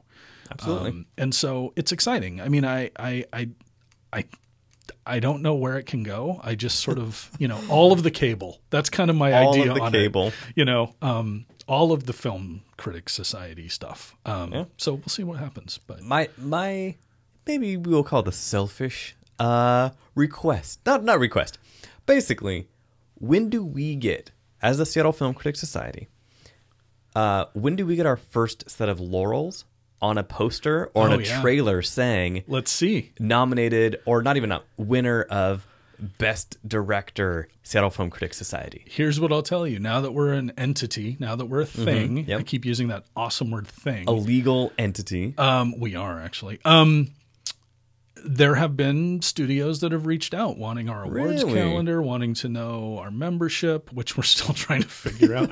I mean, you know, again, first year, right? Mm-hmm. So I say all this great flowery stuff, and it's like, oh yeah, we need a membership roster. i think i still owe my membership dues Yeah, yeah, John. Um. Anyway, while I have you here, no. Anyway, um. So that's kind of uh, something that's happening, and so Okay. now it's like, oh wait, this is really real. Like, Mm-hmm. oh, okay, all right. It's oh, it's almost August, September. Oh, here we go. Maybe this year, maybe next Okay. year. Who knows? But like that'll be a cool moment. Th- that yeah And we do do awards. I mean, we have Yeah. done you know sort of informal awards, and last year we launched the society as as something that was coming, and we built our awards process into that announcement. Mm-hmm. So. And, and to be fair, 2002 to 4, they had a Film Critics Society Awards or a Film Critic Organization Awards. So there is some history there, but like to have like our sort of name and logo attached to something, that would be That is going to be very cool. awesome, and it, it will happen. I- It- I it will- hope so. It will happen. That would be soon. fun. So look forward very soon to seeing the Seattle Film Critics Society laurels at the bottom of a poster, or or before a trailer, or before a movie or something on a trailer. Yeah, that that'll be a cool moment. Yeah, that is going to be incredible. I, hmm, this may or may not be spoilers, but I may or may not have my own like first personal uh, laurel on a poster. Maybe I'll not say what movie it is for. It might be coming out a little independent feature, um, but we will see. Okay, I, all I'm, right. I'm not promising anything in case it does not work That's out a hell of a teaser right there. yeah, you know, I do what I can. That's awesome. Good for you. Well, thank you. Uh, we'll see if it actually happens. then, then you can thank me. Uh, so the other thing that I want to do on this episode, on the first episode of the month, because it is in the new month of August, is at the beginning of every month on the first episode, I read the new reviews that have been posted on iTunes slash Apple Podcasts. Somebody corrected me recently. Totally valid. Uh, Apple Podcasts is a thing. That is what they changed it to. I still maintain iTunes is a broken, stupid program. Yes, we've, Um, discussed this. Yes. many times. uh, but if you go on iTunes, uh, you can leave a five star review there. If you do, it will be read aloud on the air. Uh, Stitcher is another great option for people who want to leave reviews who do not want to go through the rigmarole of it may or may not getting posted, like iTunes. Apple Podcast. Apple Podcasts. Sorry. Thank you. I was not the one to correct you, by the way. no. Just for the record, I'm just you know looking out for you I appreciate that. with that disclosure you just made. Uh, so the new reviews that have happened uh, so far since the last episode, uh, three of them are from iTunes. First one is by that guy named Evil, Outstanding. Uh, and it says, "Great podcast with excellent movie reviews, five stars." What I enjoy most about this podcast is the amount of knowledge John and his guests have about the topics they discuss. It's clear that John has a black belt in all things geek culture, which is awesome and makes for a very entertaining and informative listen. well, that wasn't evil at all. That was not evil. I was like, by that guy named Evil, what is this going to be? I can't imagine the trepidation that comes when you see like the initial before you read it, just like that. Oh, this turned out well. This did. Uh, so thank you, that guy named Evil, whoever that is. Uh, next one is by Decidedly Unwoke. and this one, What am I doing with my life? I, I need a name like that. That's th- these are pretty amazing names. Uh, and this one is titled The Best Movie Review Podcast in the Game. Five stars. Outstanding. This podcast is one of the highlights of my week every week. What I really appreciate about that guy, John, is that he takes a tempered balanced approach to reviewing movies, accompanied by an ample amount of research. His reviews are almost always spot on, and I can depend on him for firm recommendations. I like that because it says almost always spot on, which means whoever that is, we definitely have disagreed on some stuff, but Yeah. that is 100% okay. But it's okay. It doesn't it doesn't change his review. He's like, you know, look, we may disagree occasionally, but Yeah, uh, a firm recommendation. So, Yeah. so thank you uh, to decidedly unwoke. And the last one on iTunes slash Apple Podcasts uh, is by Aaron L. White. I think we know that guy. ah, I- I think we- I I think think I think I might know him. Yeah. I think I may have actually been on his show before. But let's let's see what he says. Uh, that would be bad if it was like one star. I know. We just like outed who he is and all of a sudden it's just yeah. Yeah. Uh, so by Aaron L. White, the title is "Classy Cinephile Without the Snobbery." Beautiful. Five stars. I'm happy to hear that. Uh, and he says, John and his rotating crew of co hosts bring an awesome energy to my podcast feed every week. It's unlike anything else I listen to, and that's mostly because of the passion he infuses into everything he discusses. John is knowledgeable without being pretentious, and is also one of the best interviewers I've ever heard. You can expect lots of laughs too, as the crew never take themselves too seriously. Absolutely a must listen film and entertainment podcast. Add this one to your feed today. I concur wow. with everything he said. That's awesome though. Uh, I am incredibly flattered uh, by that. So, Aaron, shout out to Aaron. Uh, he's another local film critic. Uh, his Yeah. podcast, Feelin' Film Podcast, I think he just launched another one also. He did, Or and I'm- is about to He's launch about it. to launch. I don't know if it's our news to tell, but I got Hmm. sent a Facebook page to like. So I'm assuming it's a like. Can we say the name? I don't. Uh, mm, mm. Okay. How, about, how about this? Go to Feelin' Film Podcast. Yes, let's do uh, that. To their website. I will put it put it in the links below. Um, and you should be able to find some more information there. Yeah, Um, it's a cool idea. Like Mm-hmm. I'll just say that it's it sounds like a really clever, cool podcast idea that I'm excited to see him cultivate. Absolutely. So yeah, his podcast, Feelin' Film Podcast. Also going back to what you and I talked about before, I like his method into going into his reviews because he talks about every movie makes you feel something, whether it is anger and regret, like Transformers, um, or something like Dunkirk, you know, or something just Right. this huge epic. Every film makes you feel something. They really focus on that on his podcast. So Yeah. big shout out to him. Thank you, Aaron, Yeah, for, that's for that review. Um, and then the last one is going to be on Stitcher uh, dot com, which again, you can leave a review there without setting up an account, without waiting two days for it to post, like iTunes, um, Apple Podcast. Apple Podcasts. it is still iTunes right now, so whatever. Um, this pod or this uh, review is by Yumi, five stars. Always all awesome, always up to date and unbiased podcast. And then says, great podcast. John is always keeping on top of the latest movies with very unbiased reviews. The range of guest speakers keeps it fresh and entertaining. Reviews are professional yet relatable to how I would view them. Definitely recommend About Review for a great, hearty podcast for movie fans. So That's awesome. Like I- you, you just got to be like elated right now. It as you should be. It is amazing. Uh, I am so incredibly grateful to anybody who takes the time to leave a review. Uh, it is something that, like we talked about before, it might only take five minutes or 10 minutes out of your day. That is five or 10 minutes that they decided that time was worth writing that Yeah. and putting it out there. So I'm incredibly humbled. I am flattered anytime I get a review. um, so to have these four are are awesome. That's awesome. Good for you. Good for them. Thank you. Yeah. Um, And it's it just underscores my my my pleasure in, in being invited on. oh, I think it, it is my pleasure. Again, that red carpet was not cheap. No, no, it wasn't, and I, I you should take it back because it was smudged. That smudge. Yeah, I gotta- I gotta get that taken I care mean, of. Honestly, John, I don't know what we're doing, but that's Rude. okay. we'll, we'll get past it. We will. Uh, so for next month, if you want to leave a review that will be featured on air, uh, head on over to iTunes, head over to Stitcher, um, and leave a review for the show, and it will be read aloud on the first episode of September. Can, can I just mention Yes. that you've actually gone an extra step and made it easier for people Ah, to to post reviews on on iTunes slash Apple Podcast. slash Apple Podcast. Uh, so I did create a little video on on my Instagram page and Twitter page and Facebook page. Uh, just kind of, I get it all the time. I ask for reviews from people, as every podcaster wants to have reviews. Absolutely. Almost always, I get somebody sending me a tweet, somebody sending me a DM, or hitting up my Facebook page, being like, "I would love to leave a review." How? so I put together like I think a 20 second video of how to leave a review on iTunes from the mobile app, like from iTunes, Right. or actually it is just called Podcast app on Apple.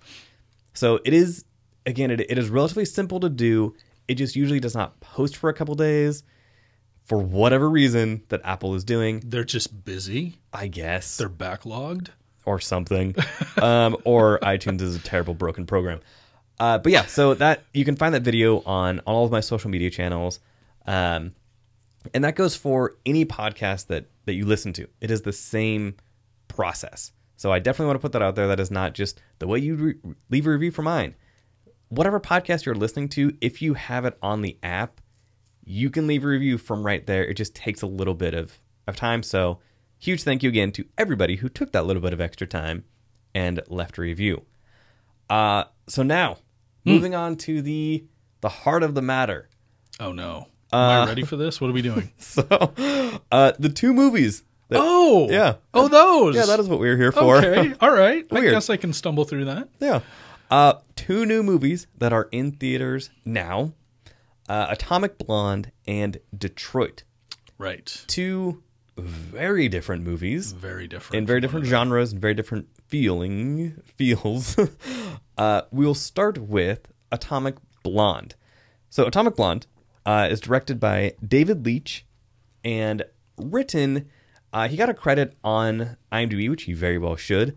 Uh, Anthony Johnston uh, was credited as based on, and then Kirk Johnstad did the screenplay. So Atomic Blonde is actually based off of a comic book, and a lot of people do not know that.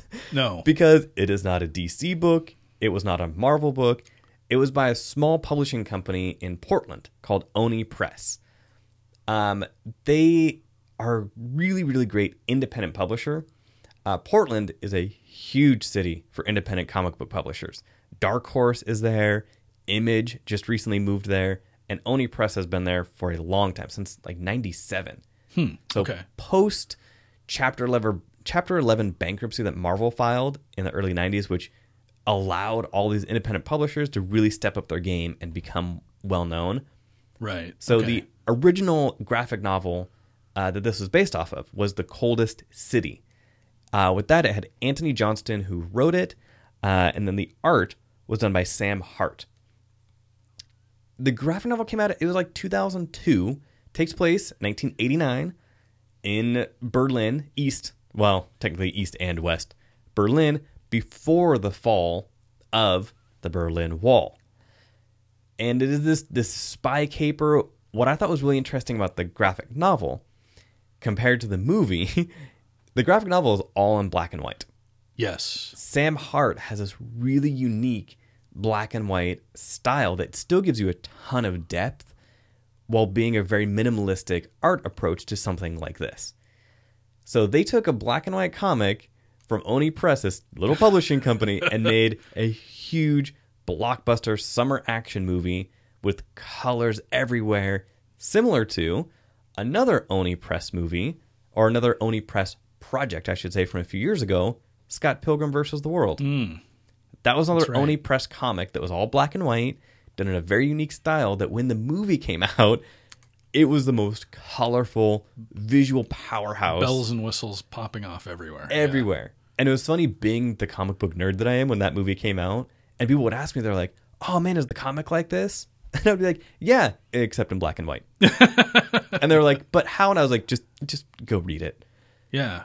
So, yeah, the, the origins of the coldest city graphic novel are the basis for Atomic Blonde, which originally did have the title. Like when we first got an email about this mm-hmm.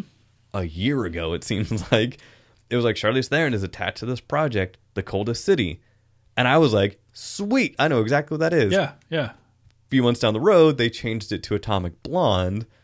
Right. Still not quite sure why. Um, Well, I, I don't want to interrupt, but when you see the movie, Mm-hmm. it makes sense.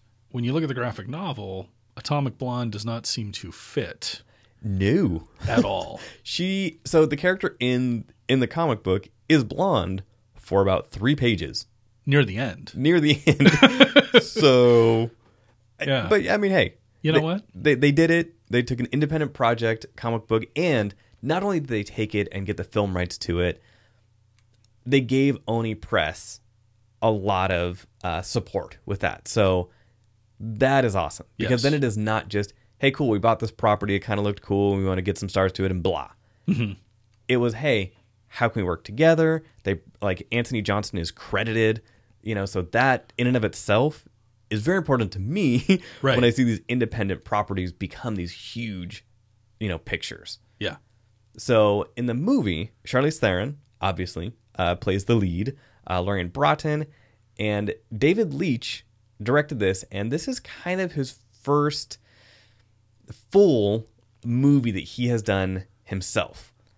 Well, yeah, it's his first credit as a director Yeah, because what some people don't know, although some do, Mm-hmm. is he worked on John Wick and didn't get a credit for it. even though it is kind of weird because you can if you go pull up some old in, like YouTube interviews, you see David Leitch and Chad Stahelski Right. talking about the film, and so sometimes he was credited as co-director, sometimes he was not. Right. But I think it isn't, unless I'm mistaken, in the final print of John Wick, his name is not there. I do not believe it is. But Stahelski directs John Wick 2, and Leitch is over here. So, Mm-hmm. Yeah. at Atomic Blonde. So, I So- don't know. so it There's is, a, it is maybe a story there. Who knows? Th- there very well could be. What is funny is there's actually a really short clip. I think it has like 20 seconds, 30 seconds of Chad Stahelski and um, David Leitch doing like practice stunt choreography yeah. way back in the day. Oh, like way before John Wick. It is just the two of them because Chad Stahelski was a stuntman. Mm-hmm. For and still kind of is, except now he is making really amazing movies. Yeah. And David Leitch has also been around that world for a long time. He has done a bunch of like second assistant directing stuff. Uh, so he he knows action. Uh, so with, He does. so with this film with Charlize Theron, everybody who has seen a Charlize Theron movie where she has done anything athletic, just watching her, you were like, she has it. Like Oh, she she, she totally. can do this thing. Yeah. Well, and and not to jump ahead of ourselves, but barring maybe a couple of like pickup shots or something, it's Mm-hmm. very obvious Charlize Theron is doing the stunts in Atomic Blonde. Oh, for sure. I mean, it, they don't. There's no. There's no like you know hair over the face or Mm-hmm. shot from it. It's it's your one of the things that, that's great about the movie is that when it gets to the action sequences, as much as possible, they try to put you in the middle of it. Absolutely. and you clearly see Theron is is doing all of this work her, on her own, and it's impressive. Oh, it absolutely isn't. And there are a ton of anybody who listens to this podcast knows that I love behind the scenes featurettes. Mm-hmm. There are a ton of them for this movie. You can see Charlize training in like the gym, and then you can see her doing like everything. You know, where the main uh, film crew is right next to her. They have somebody else 10, 20 feet away watching it. Like, I highly encourage people to go watch those featurettes to see how much work she put into this role. Yeah. So to give the framework uh, of this of this film, basically, so it takes place in 1989, before the fall of the Berlin Wall. She plays a, a spy in this kind of just to boil it down really basic, a spy thriller where there's an object that needs to be obtained. That object is similar to in Mission Impossible, the first one, the NOC list, mm-hmm. which is this list of all of the agents of multiple countries at this point Right. and their identities. Yes. It's it's a big deal. It is a big deal. It is it is kind of the one of the go-to MacGuffins in the spy genre. Right. This is not the first time we have seen it. This is not the Well, last time exactly. we I will was see just going to say that. Yeah. Here is my thing. if these lists truly exist, which I'm sure they do, in government agencies all over the world, Yeah. why? like, why? Well, this is 1989. True, and, it is microfilm. it is microfilm. We did not have the internet Mm-hmm. like we do now. Have you gone back and tried to watch Mission Impossible 1 with Tom Cruise? I, I have not. It is amazing because he has the NOC list on a CD-ROM Right. that we all know, even back then when those were new, they could not hold that much information. No. Like, what are you doing? but it just, so it is kind of funny. So this 1989 takes, it is a microfilm uh, item that has all of these government agencies listed and all their operatives in Mm-hmm. multiple parts of the world.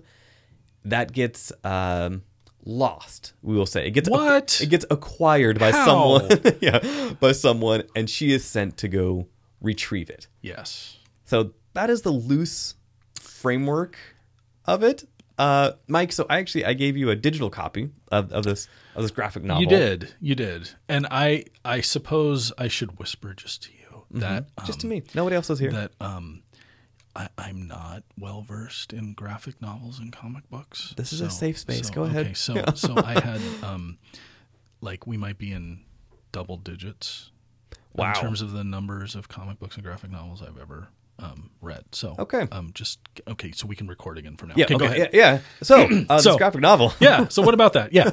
so you got a chance to read it, and what did you think of of the source material for this movie?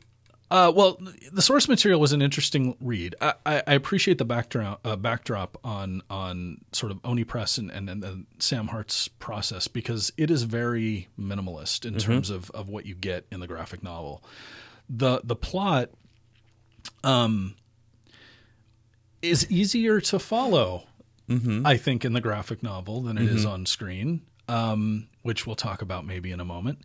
I, I, I found the graphic novel to be a, th- a very quick read. Yeah. Which maybe is good or bad. You Yeah, would, I mean, you would know is- better than I. I mean, it is a graphic novel that is about 175 pages. Right. So I mean, it is not, and that is 175 pages of relatively, and I, I, definitely want to give Sam Hart credit, uh, but it is relatively minimalistic uh, art style Right. compared to something like if I give you the Watchmen graphic novel, or the rather the trade paperback, That's that's one of those I have looked at. Yeah. and that you know that one is also around 175 pages, but that is Vibrant. Dense. Lots of colors. lots of dense. Yeah. you know so this one it is a relatively easy read. I think that's a good and, way. And, and in no way is this a criticism of Hart's work. I just I, I found it interesting that some of the panels are are repetitive. You know, it's Mm-hmm. it's it's to me again speaking this out loud. I feel I feel brave now to say. Yeah.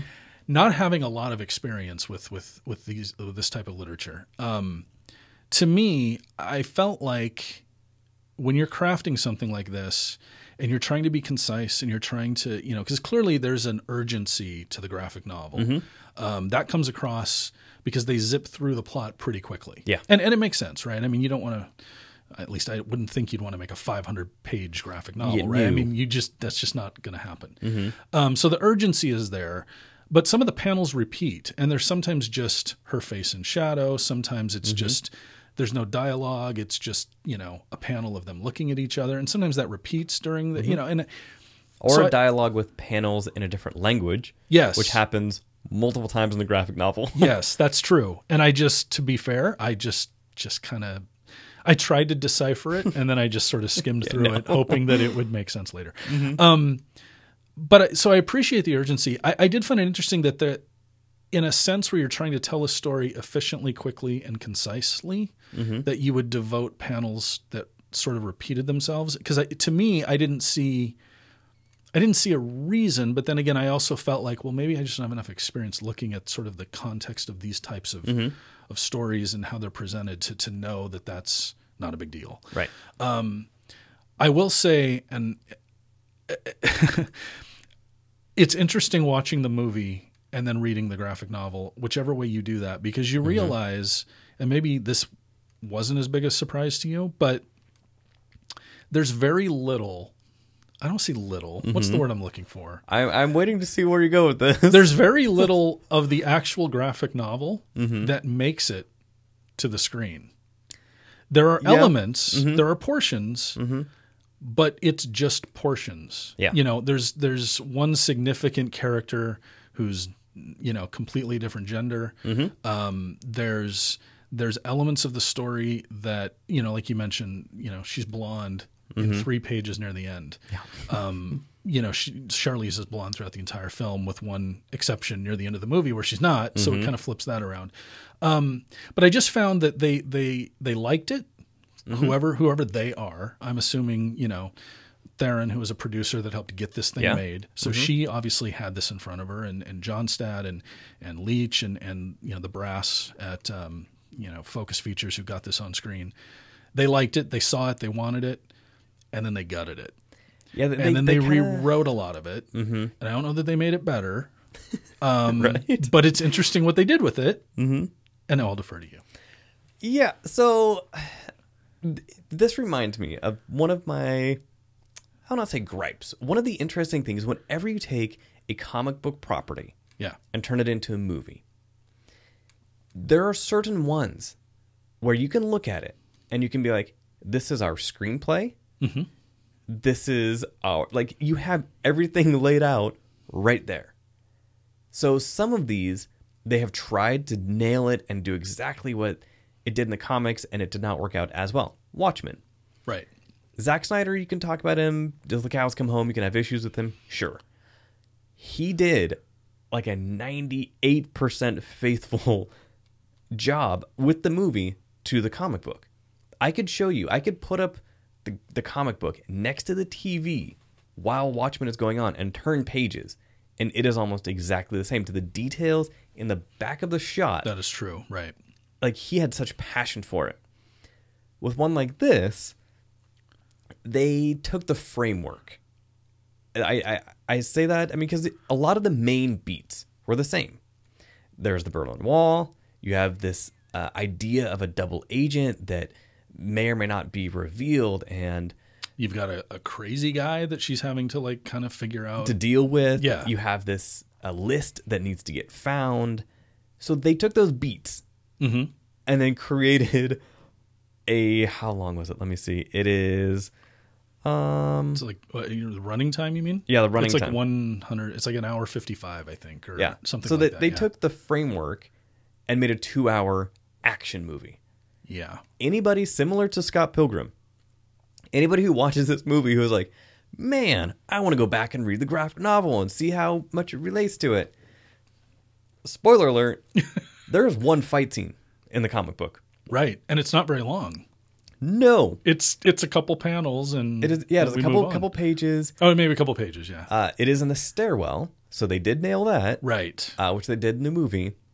Boy, but the, did they. the graphic novel was not this action thriller, you know, No, it it reads like a spy thriller. a spy thriller. Like uh, I'm trying to remember the guy's name. Um, the author is escaping me. Tinker Tailor Soldier Spy. Um, Oof. Le Carre, John Le Carre. I think it, it reads like the Google later. yeah, yeah. Do that.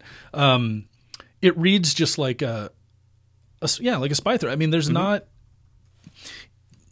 It's it's just an interesting conversation to have once you once you see the, the the source material and you realize that this is a movie that that takes those beats, Mm-hmm. throws them in there, and then just amplifies everything to the nth degree. Mm-hmm. Whether it's the action sequences, whether it's the production design, um, you know, there was a joke made about so Charlize Theron's character has you know a bedroom that's completely lit in neon, mm-hmm. and you know the question was how does she sleep? Yeah, that I mean, with all that neon, real annoying. and someone said, you know, apparently with no clothes on because Ah. in the movie she, you know, is often not clothed. Mm-hmm. But um, there's just and and you know the thing that um, the movie plays up is is the 1989 the Berlin Wall, and Mm-hmm. it's not really. I mean, it's there for something called the coldest city. I would expect it to be more pronounced in the graphic novel. Yeah. it wasn't. I mean, it's there. It's kind of an omnipresent element to the story, Right. the spy thriller that's happening. But in the movie, we've got protests on television all the time. Mm-hmm. We've got uh, Mr. Gorbachev tear down your wall from Ronald Yeah. Reagan. We've got Kurt Loder from MTV News. That was amazing. Which I, I popped for. And Mm-hmm. we also have, and I don't mean to jump ahead of where you want to go with this, but we also have this incredible, which you're never going to, you can't get this. This is just a different medium. We have this incredible, sorry, incredible Mm-hmm. soundtrack yeah. which is just full of amazing 1980s synth pop, um, which they nailed it. They did nail it. It's my favorite soundtrack. Look, I I I, I loved the episode that you guys did where you talked about Baby Driver, mm-hmm. and uh, you know you Tim and Aaron hit so many great points on that soundtrack, and I do love that soundtrack. Mm-hmm. I just I, I popped big for this. Yeah. I did, and I, some of the music cues are on the nose, but they do push the story forward. Yeah. For instance, when we hear in the movie "Till Tuesday's" voices carry, there's a significant reason why we're hearing that song, and the lyrics of the song push the movie forward. If I'm going to compare the two, and I don't want to denigrate Baby Driver, but I will not, say yeah. those songs are used more um, as an underscore to the action. There are elements of it that do push the story forward mm-hmm. lyrically, but not as much as here. And Talking- like this was it was almost literal. yes, I mean, when you are hearing the songs and you know, I mean, again, anybody who lived through that time, right. a lot of those songs were about what was happening in Berlin in 1989. Or even before like they use um, the politics of dancing which is this kind of obscure song by this group reflex who at least in the states never were heard from again. No. this was a modest hit. I think like number 30 on the billboard charts and they just kind of went away. The politics of dancing if i'm not mistaken is used in this movie when she walks into a nightclub right after there's a conversation about war and just sort of like you know this sort of conflict that's happening beyond her sort of work that she's doing. Mm-hmm.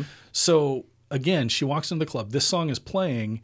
It's timely because we've just had a conversation about the politics that are in the in the you know in the air at the time and she's in a dance club. So it's little mm-hmm. subtle cues like that where you can tell that they really didn't just grab songs that they could get rights to. They really th- were thoughtful in their process.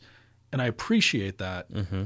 because to me i almost prefer i almost feel that they had, i wish they had spent that much time with the script because to me the script of the film suffers the longer it goes Yeah. but there are elements of the movie like that for example um, that i really found clever and i appreciated a great deal Oh, for sure. I mean, and even um, I was looking it up because I can't remember the band name, but 99 Loof Luftballons, nena Nena, yes they, that song plays into this movie. They found a ballad. I was telling Sara Michelle Fetters, who's a friend of ours and a film critic. Um, I never knew there was a ballad version. I mean, like Oh, yeah. I know the song, but this is like a mournful, like heart wrenching ballad of 99 Luftballons, which, if you know what the song is actually about, makes sense because Mm-hmm. it's actually a war, a protest song. which is like why they were oh, not not why but how they were able to make it play in this movie again it just th- those Yeah. were really clever like edgar wright gets all the credit for having so much of the music in that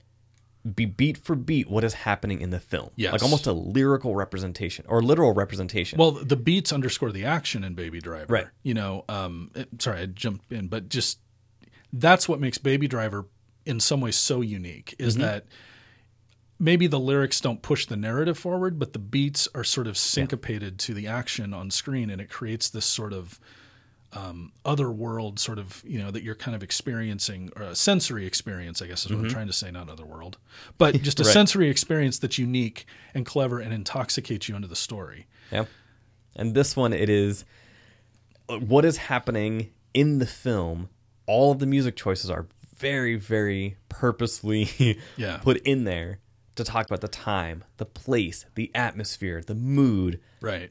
So yeah, the, the soundtrack of this was one of my favorite parts about the movie. Yeah. Like they just they nailed it, and like, I mean, like you mentioned with the neon, it was kind of this neon renaissance because when when Americans think of 1989 Berlin, whether it was East Berlin or West Berlin, we might not think of happy times and all this. So to see like this Right. neon popping, the use of colors, the reds and blues Right. In this film were incredible, and especially when you take this black and white graphic novel that gives you a blank slate to be like Right. whatever we want to use, we're gonna make it pop. The use of graffiti throughout the entire Right. movie on the screen juxtaposed what was happening at the wall at the time, Right. Because it was constantly getting painted, constantly getting you know having messages put on it. So that was just there were so many clever things that were done in this so, film. So now you're honing in on my my criticism with the movie Mm-hmm. and why I struggled mightily in trying to give it a rating and trying to figure out where I fell on it because it has so many things that are great about it. Mm-hmm. Those clever little details. Um, we'll talk maybe about the action sequences that are absolutely. mind blowing. One especially, which is an all timer. I don't care who you are, what you think. There is a scene in this movie. There's an all time great action scene ever.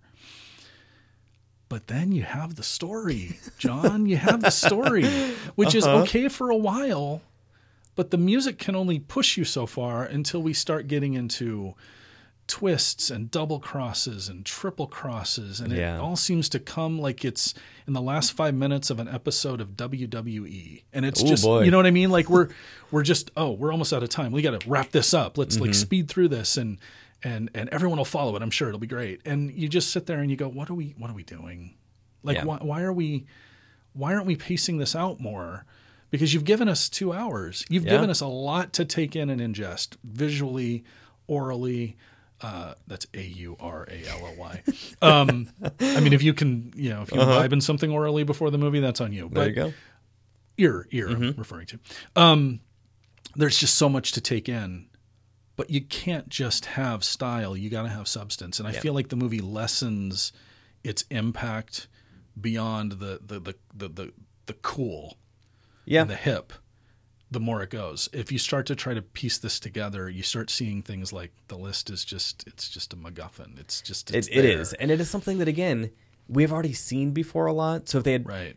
they, I feel like they tried to do a couple unique things with it, but it ends up just being that MacGuffin. It ends up just being like, oh, they're after this list. Okay, this person is probably going to do this and this and this, you know. And so speaking of this person and that person, uh, the other person that we have not mentioned is James McAvoy.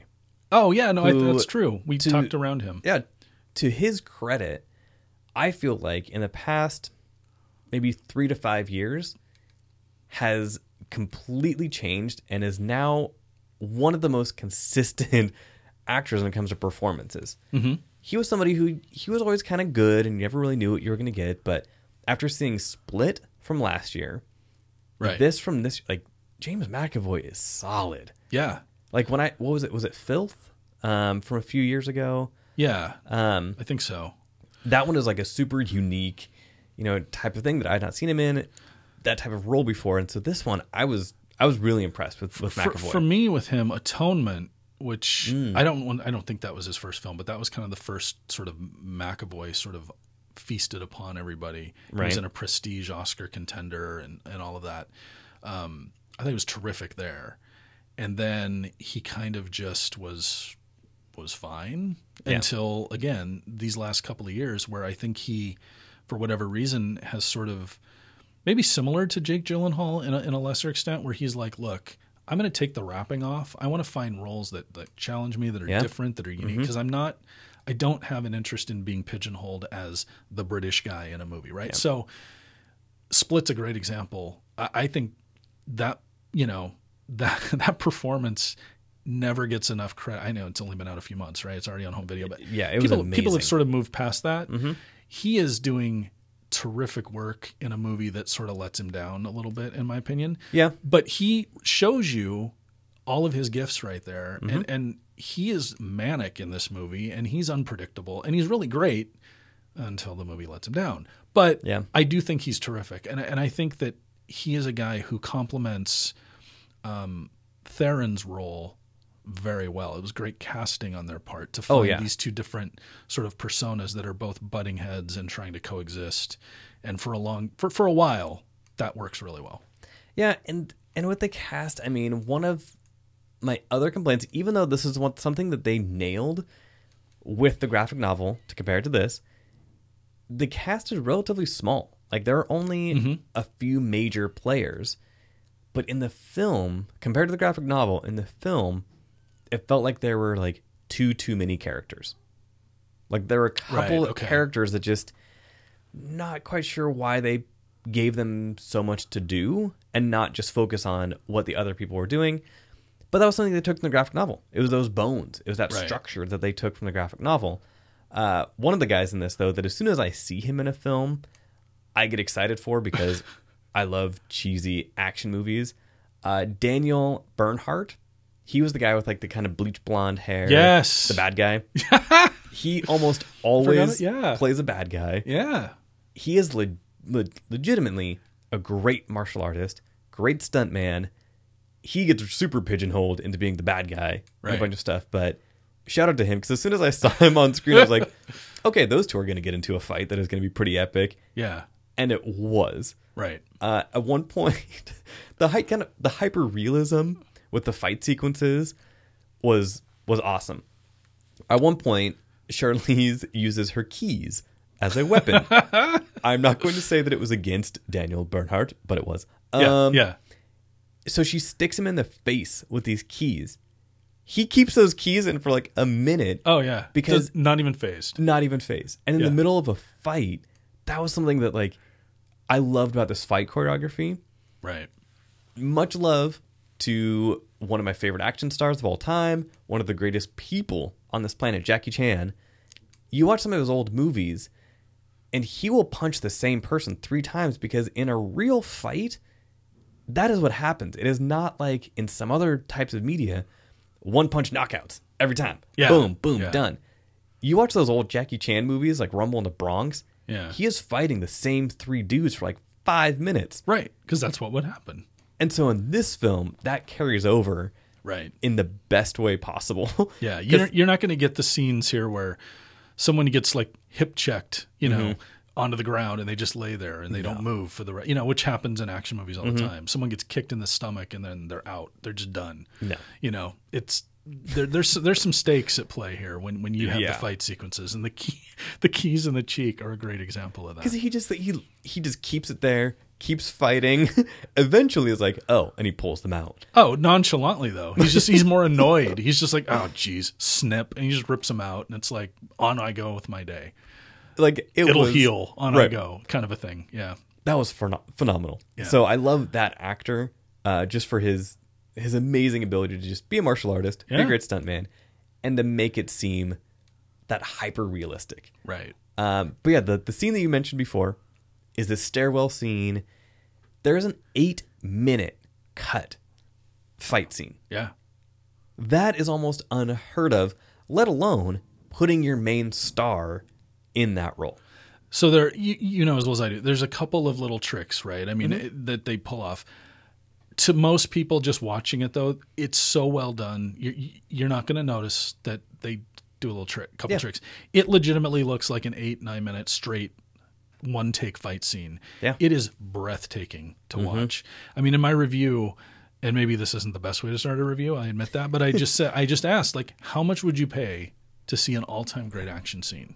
Would that Mm. be 15 to 20 dollars? Would that be a red box rental? Would that be a matinee? I don't want to marginalize Atomic Blonde as being a one scene movie because I don't think it's that at No, all yeah, there are more, but, but yeah. this scene is legitimately something that I kind of knew was in there, but Mm-hmm. until you see it, until you see the physicality, until you see the choreography of it, and until you just see the just the the brutal like after effects of Mm-hmm. this fight that's on people, it, it's a breathtaking and astonishing scene. It it's literally one of the best action scenes I've seen in years. yeah. and- up the up there, and this is high praise, up there with the raid and the raid redemption.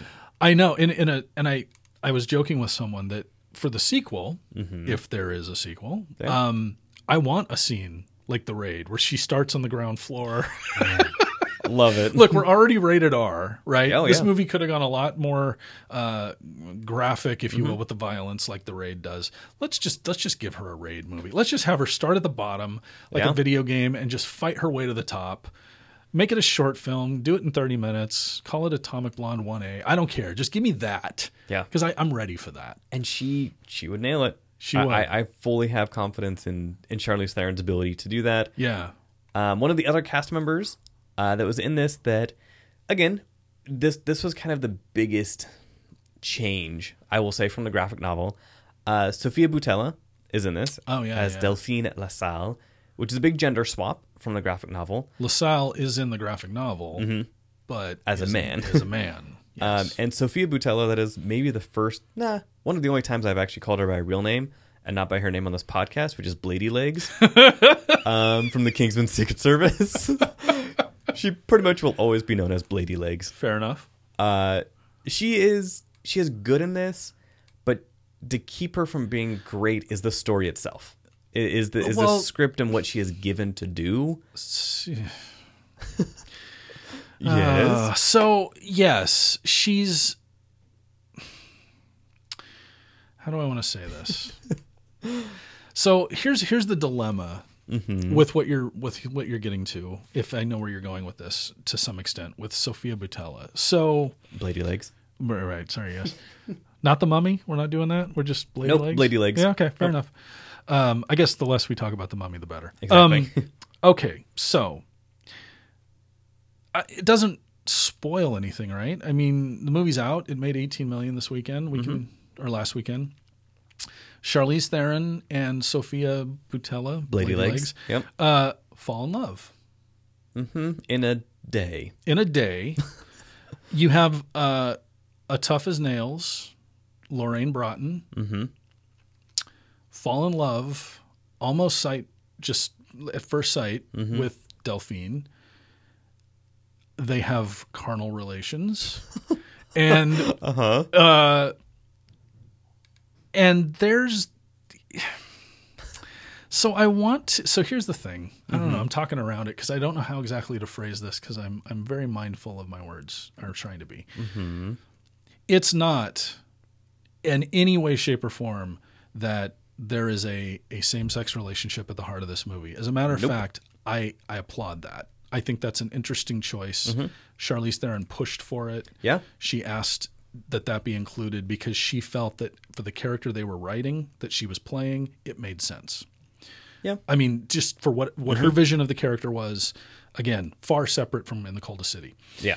Um So I applaud that. I applaud the the boldness of doing that because we have sat through thousands, not an understatement, of these kind of movies where men treat women terribly and they Mm-hmm. disregard them, they sleep with them, they get they cast them off. James Bond has done it in 24 movies. Oh my gosh. So- almost every movie after he sleeps with them, he wants to kill them. Yes. Or they want to kill him because, you know, that's what happens. So putting all of that on the shelf, I have a problem with what they do with Blady Legs, mm-hmm. right? thank you. The character. Mm-hmm. She's little more than a prop here. Yeah. Yes, there is a there is something uh, there is something to the relationship, but there's not enough given to us where we believe someone like Lorraine Broughton would be so easily swayed as to fall for this person. Mm-hmm. And without revealing what happens in that relationship or, or, or with that character, when things play out, there are just not, there's not enough built there to make us Care. care. Yep.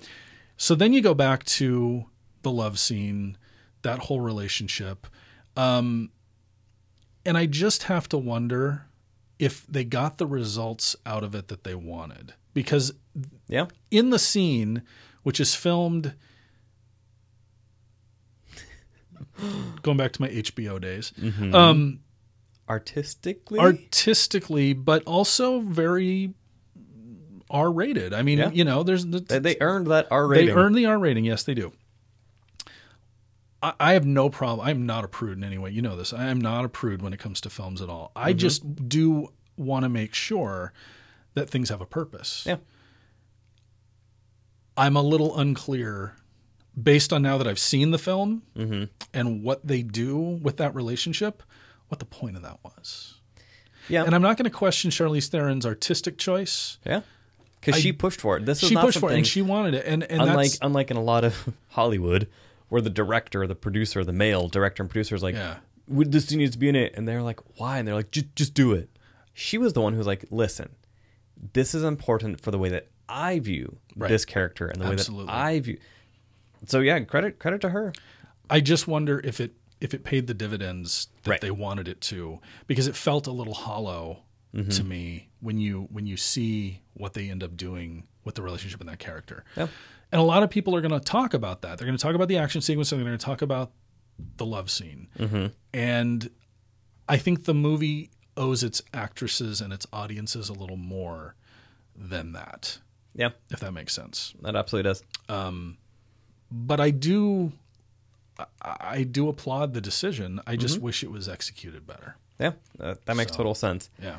Uh, and then just kind of to wrap it up with Atomic Blady legs. Yeah, Blady Legs. To wrap it up with Atomic Blonde. So David Leitch, I mean, after this, like he is already on board to direct Deadpool two.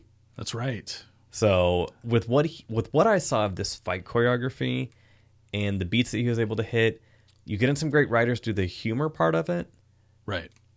Deadpool two is, is going to be amazing. I think it could be better than Yeah. the first Deadpool, and I was I was okay with the first Deadpool. I didn't love it, Mm-hmm. um, but I think I gave it like a three star rating out of five, which is I rate films on five stars. Three is just a passable.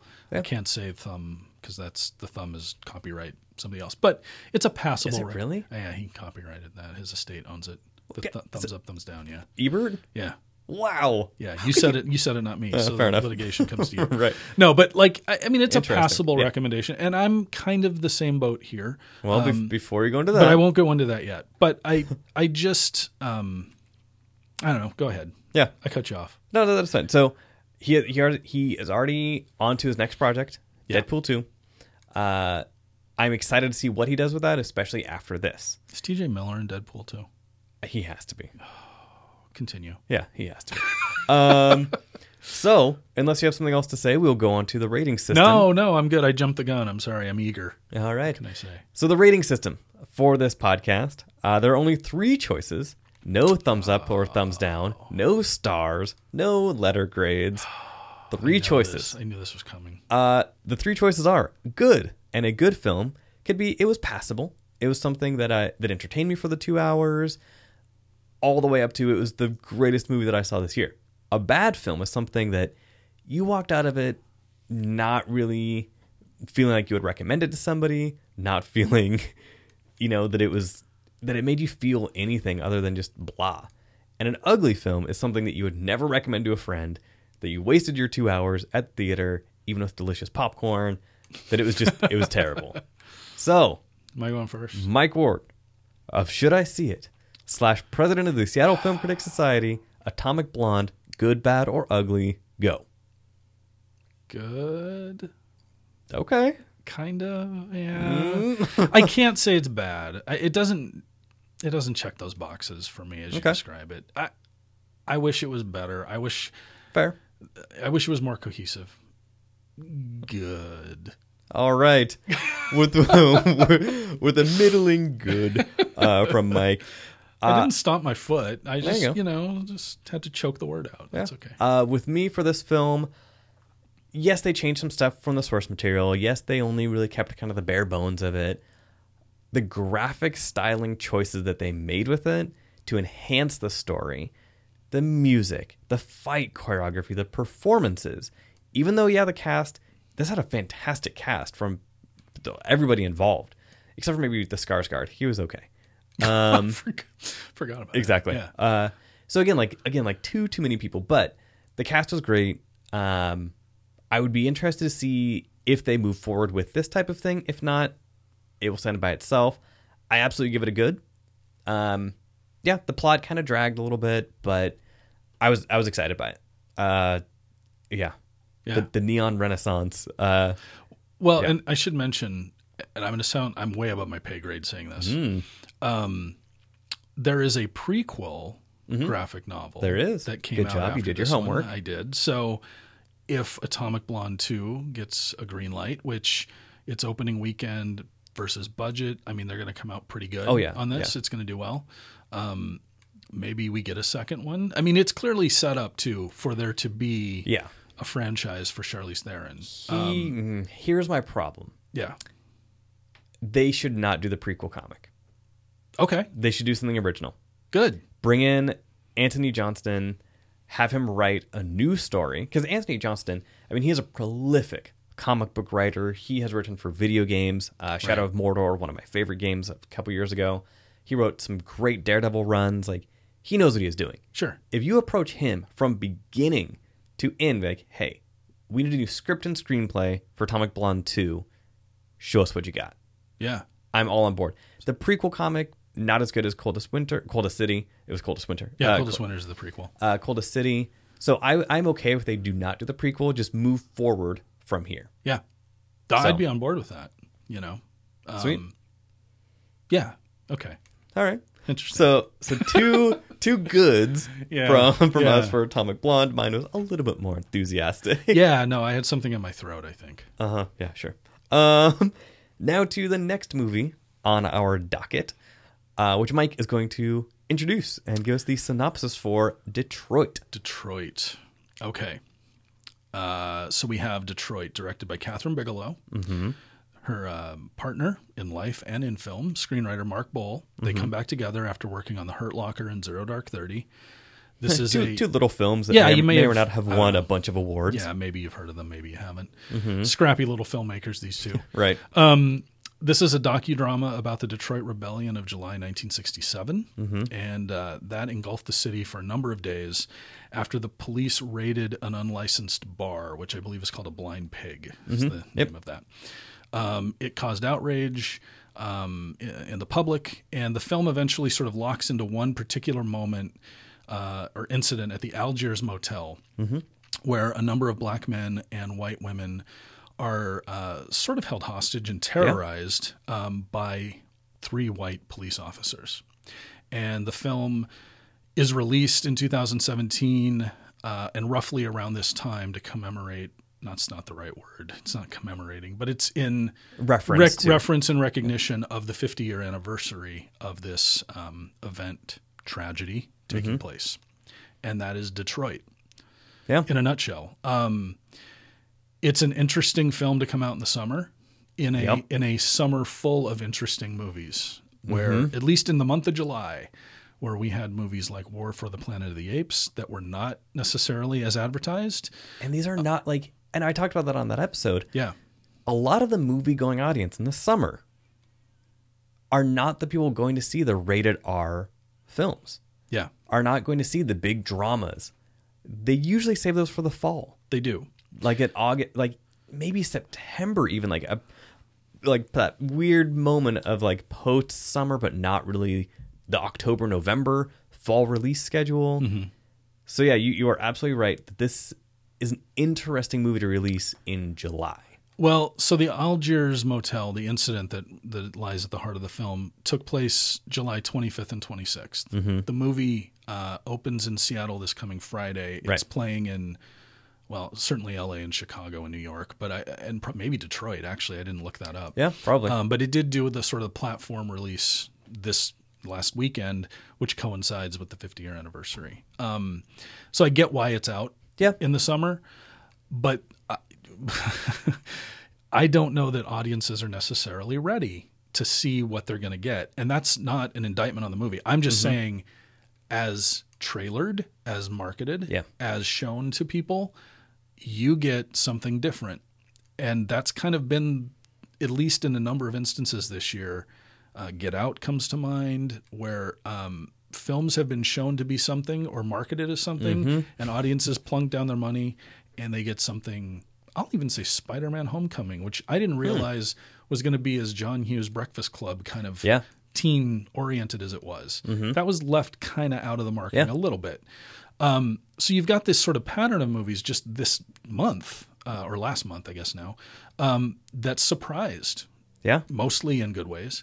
Uh, and Detroit is definitely one of those. Um, so I'll, I'll defer to you to keep the conversation going. 'Cause I have a lot of thoughts about this movie. So, so yeah, th- this you know it does focus mainly uh, on the Algiers Motel incident, and in 1967 in Detroit, there were I mean it was a number of days that this rebellion, and I will continue and always use the word rebellion and not riot. Right. When people sensationalize this and they're like, oh, the Detroit riots and this and that, this is a rebellion. Mm-hmm. You have to put this in the context of what was happening in Detroit in 1967 in a city where at that time there were roughly 5,000 police officers, you know, in the Detroit Police Department. 100 of those were African American. Mm-hmm. Is the number, I'm sorry, is it 93% white, 96% At white? that time? Were the officer, Oh. the, the breakdown of officers was like 93 Yeah. 94%? I mean, it was it was crazy. And Detroit, again, a lot of people these days when they think of Detroit, they think of primarily African American. They think of this and that. 1967, it was not what you think it is, and not what it is today. right. so, you know, it the, this film starts with a couple title cards and a couple pictures. An interesting beginning because it's it's an animated beginning. It's almost like a, a Yeah. primer on on you know what you're referring to, Mm-hmm. but it's done in a very sort of oh what Like a what very are we doing? surprising, a very artistic and beautiful way. Yeah, absolutely. And it goes all the way back. Yes. and it, as, as far as back to African Americans, you know, getting here and the struggle. And so that lasts for a couple minutes, immediately intercut with pictures of 1967 Detroit and all this stuff. And it was like, whoa, what? Why? Hmm. Like it was just that was one of my issues with this film is that the way this was edited, the way this was cut together, was incredibly convoluted and I do not think it did anything to enhance the story. I'm a huge fan of biopics. I'm a huge fan of documentaries. Mm-hmm. I love it when biopics are showing real pictures, real video clips, Right. but there's a, a way to do that where it does not feel jarring. In this, multiple times throughout the movie, something would be going on and they would cut to real pictures of what happened without setting the stage of that being kind of acceptable or without it being part of the narrative. Mm-hmm. And it did not do anything to enhance it. It was just kind of a thing to do because they were like, oh, we should show what really happened or where this really took place Right. that that was interesting. Um, one of my other kind of issues with the film is Kathryn Bigelow, who is an Oscar award-winning director for The Hurt Locker, Yeah. um, and she has won a bunch of stuff. Every description of this movie starts with. Which is kind of why I picked the synopsis that I did Like- to kind of underscore what you that point. Yeah. Yeah. and it just like as opposed to starting the synopsis with Detroit, 1967. Right. police violence, police, you know, brutality, blah blah blah, led to the story of, you know, whatever it was. Nope. Everywhere is Kathryn Bigelow tells the story, and it just like, really, Uh, like that was one thing leading up to this movie that I was already hesitant about. I was already, I had that knee jerk reaction of, Sure. really, this is how this story is going to be portrayed. This is how this story is going to be marketed. But that, but you touched on it though. That's that's that's the marketing piece that I imagine. So this is the first. So Annapurna Pictures. Mm-hmm. I won't get too inside baseball here, but Annapurna Pictures has been a production house Mm-hmm. um, that has funded and and sort of you know shuffled projects to major studios. So. Um, and I think it's Megan Ellison is, is involved in this, and this is Annapurna's first theatrical release, Wow, is it really? uh, where they're the standalone Oh yeah, yeah. distributor. Okay, gotcha. And I imagine I don't know this. I'm speaking out of turn, but but I'm imagining that the conversation was something to the effect of I'll make your movie, I will market your movie, we will go all the way with this. When do you want to do it? You're Kathryn Bigelow, Mark Boal, you know, you're amazing. I want this project to be the, you know, the the the, the first film that we mm-hmm. release. Yeah. what do you need? What do you want? Let's do it. And i imagine as a marketing tool they're mm-hmm. saying kathryn bigelow who you've who's made these two fantastic movies Yeah. that that have you know affected you that have you know been nominated and won oscars and she's the only you know female to win a best director Yeah. oscar. I mean here she is she's back and she's telling a story ripped from the headlines of the past that's prevalent to today i get it but I Yeah. get what you're saying after I've seen the movie, which does open up a question of that I I wasn't going to mention, Uh-huh. but uh, it came up after our screening actually, which is who tells this story. Mm-hmm. This story is told by Kathryn Bigelow and Mark Boal, and and are they the right people to tell the story? I'm of two minds of that. Mm-hmm. um, this story, for whatever reason, was not told until they chose to do it. Yeah. Knowing the facts of the story and knowing what it is and how, I'll just say how how prevalent it is to things that have happened and still happen to this day. Very much so. Um, I'm happy it exists. I'm glad it's out there. I don't know why, unless there's a documentary that I missed, I don't know why this story has sort of sat quietly uh, for a long, long time, for fifty Uh, years. I, I mean, I could I could go into that. I know, for a I know, time, but I just sort of yeah. No, I mean, yeah, so- I- so- maybe so- I answered my own question. So going along with that, that was something where, so to another recent film, Dunkirk, Mm-hmm. a story that I honestly did not know anything about going into it because as Americans, we never really, unless you took advanced classes in college or maybe high school, depending on what high school you went to. not mine. Yeah, definitely not mine, as I already indicated. I was busy making a newsletter for my senior project. So and I was yeah. busy trying to uh, avoid people doing crank in the bathroom. Yeah, no, exactly. You were following the rules, and you know all of that. So, um, so with things like Dunkirk, these are stories that need to be and deserve to be told to audiences that did not know they existed. So a lot of people, you know, from the generation you know before us and things, they will remember the 1967 rebellion. They might not have known about what happened at the Algiers Motel. Right. So, similar to Dunkirk, I'm glad this movie exists to educate people on what happened. Dunkirk was done in such a way with such respect to the source material and people on board who just truly understood it and everything. I did not feel that way with this. Okay. And it and it is something that I, I struggled with because again, I am very glad this movie is out there. I am very glad that people will get the chance to see a movie talking about an incident that happened that people do not know about. Right. But that to me comes at a cost. That cost is melodramatic BS that undercuts this truly important story and truly important part of American history. The way that this was filmed, the way that this was done, was done in a way that reminded me of a movie that came out last year that was terrible, that tanked at the box office, thankfully, uh, called Free State of Jones Oh Lord. with Owen Wilson, not Owen Wilson, Matthew McConaughey. Yeah. No, that's Uh, Yeah, it takes a a civil movie. Civil War movie and focuses on this white guy Yeah. and what he wants to do, and uh, it was just like, what? Why? Like, why do we need to see? it's jarring in 2016 to have a Civil War epic told from the white savior standpoint. yeah, and do not even get me started on the new HBO series that the creator of Game of Thrones are going to be doing. but I just I think it is completely unnecessary. Yeah. So with this film, I understand the the desire to want to focus on the white police officers because and their um I'll not say lunacy of their uh barbarism. That's a great word. Um I, I understand that. And that would be okay. If this movie focused on the Algiers Motel for an hour and a half, a 90 minute thing, sure. But what it does is it expands and it goes here and there mm-hmm. three different times. And there might have been more, but I stopped paying attention. I stopped paying attention after three. There were three times when either a white police officer or somebody else was like, "Why are we treating people differently?"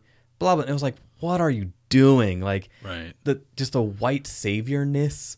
The crisis of conscience that Right. floods in.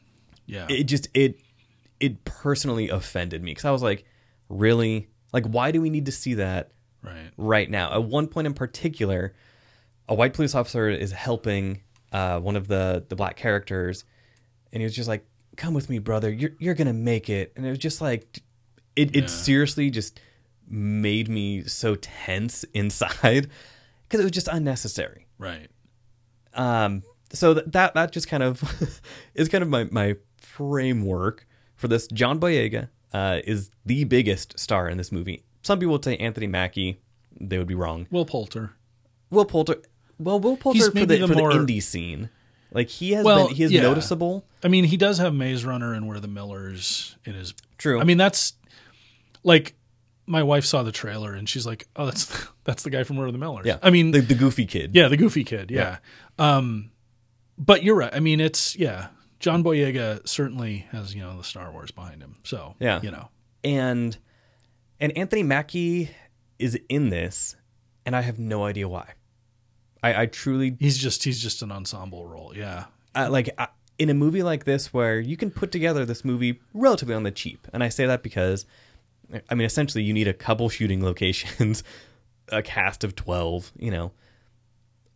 What Anthony Mackie does and what his character does and the drama that he is able to convey was not anything that I was like, I am glad they got Anthony Mackie for this.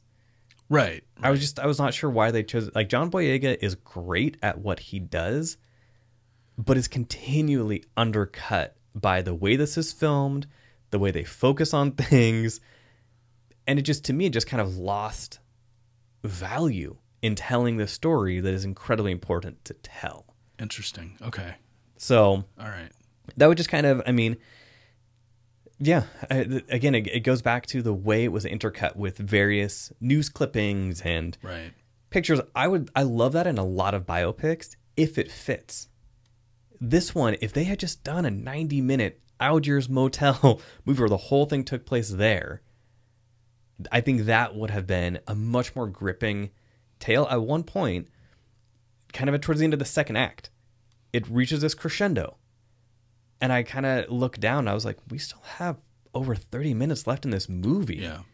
Like, what are, what are they going to do? Where are they going to go? That last act, cut that whole thing out. I don't disagree with you at all there. Like, it was, and and again, I mean, with maybe one exception that I'm thinking of, but but no, I.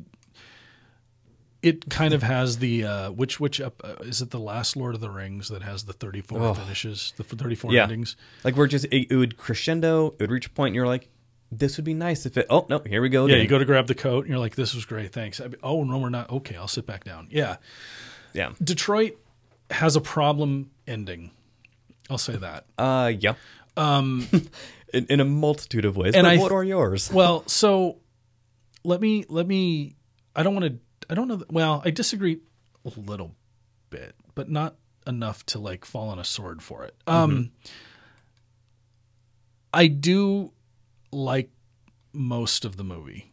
Okay. Um, I will tell you that the scene at the motel um, is it's incredibly unsettling to sit through. Yeah. Um, and it should be. Absolutely.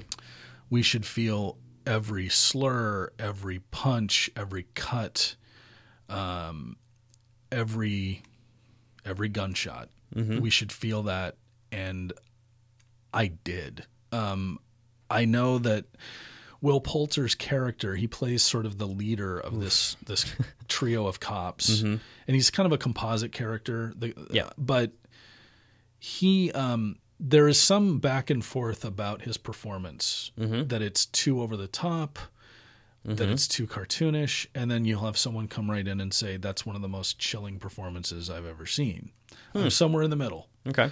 Um, i think for what he is asked to do he taps into some depth that i didn't think he had I would agree with that. um, yeah. and I think that he teeters between cartoonishness and just sort of some chilling, hate-filled Yeah. stuff that that character is trying to work through. Um, no, he's not trying to work through yeah. it. He's trying to push it away because he can't stomach the reality of of what is unfolding before him, Mm-hmm. which comes at a scene where one of the officers um, doesn't understand that there's a trick going on. Yeah. And um, I'm tr- I don't know if I can. I'm not really No, wanting to yeah, spoil yeah, it. we, we will not go into. but there's into that, there's but- something that the cops choose to do with a handful of the of the of the of the people that are that are in this this motel that are held hostage, um, and let's just say one of the officers doesn't understand, Mm-hmm. and when that reality comes to Will Poulter's character, there is a moment there where you sort of see kind of what washes over him is a a holy S because we Yep. don't curse on this show. Exactly. Thank you. Um, what is happening? yep. And and this I just th- crossed a line that even I was not crossing. and Poulter I think handles that really well. I agree. That 90 minutes or, or however long that is in the motel is incredibly gut wrenching and hard to sit through. Um, what I don't think the movie does all that well, it doesn't build to it very well. There's some confusion as to like I, you know, I, I would encourage everybody first of all to go back and read about the Detroit Yes. Rebellion, to read Absolutely. about the Algiers Motel incident, to, to to sort of educate yourself on a moment of history that we all need to know about that we don't. Um, it's a little clunky how we get to the motel. There's things that are just sort of skirted over that I Yep. don't think lend the uninitiated to a proper understanding of what's actually happening Yeah. the the incident that that sparks sort of the police arriving uh, to the motel that's handled fairly okay but but but the context of, of the of the rebellion um or as you know the riots as it's referred to throughout the movie which is again another issue that that that I think you accurately portray right. What led to this incident happening is not exactly clear on what a blind pig is, what the significance of the party that the officers break up is. You know that they're celebrating uh, the return of, of Two soldiers two from the soldiers community from Vietnam. who have come back intact. They're home, Mm-hmm. and there's a party happening to celebrate them. And and the officers arrive, and they're like, okay, let's break up this 5, 10, 15 people. And then there's like what almost hundred people they're celebrating yeah. we kind of get that, but we kind of don't. Like those some of those details I fleshed out going back and reading about that incident, mm-hmm. because then what happens? Someone kind of you know they, they they get upset that the officers are back in in in the neighborhood and they're roughing you know roughing up these folks. Mm-hmm. We're just trying to have fun. We're just trying to celebrate them getting Yep. back, and then an action happens that kickstarts this rebellion and causes all of you know sort of these things to happen.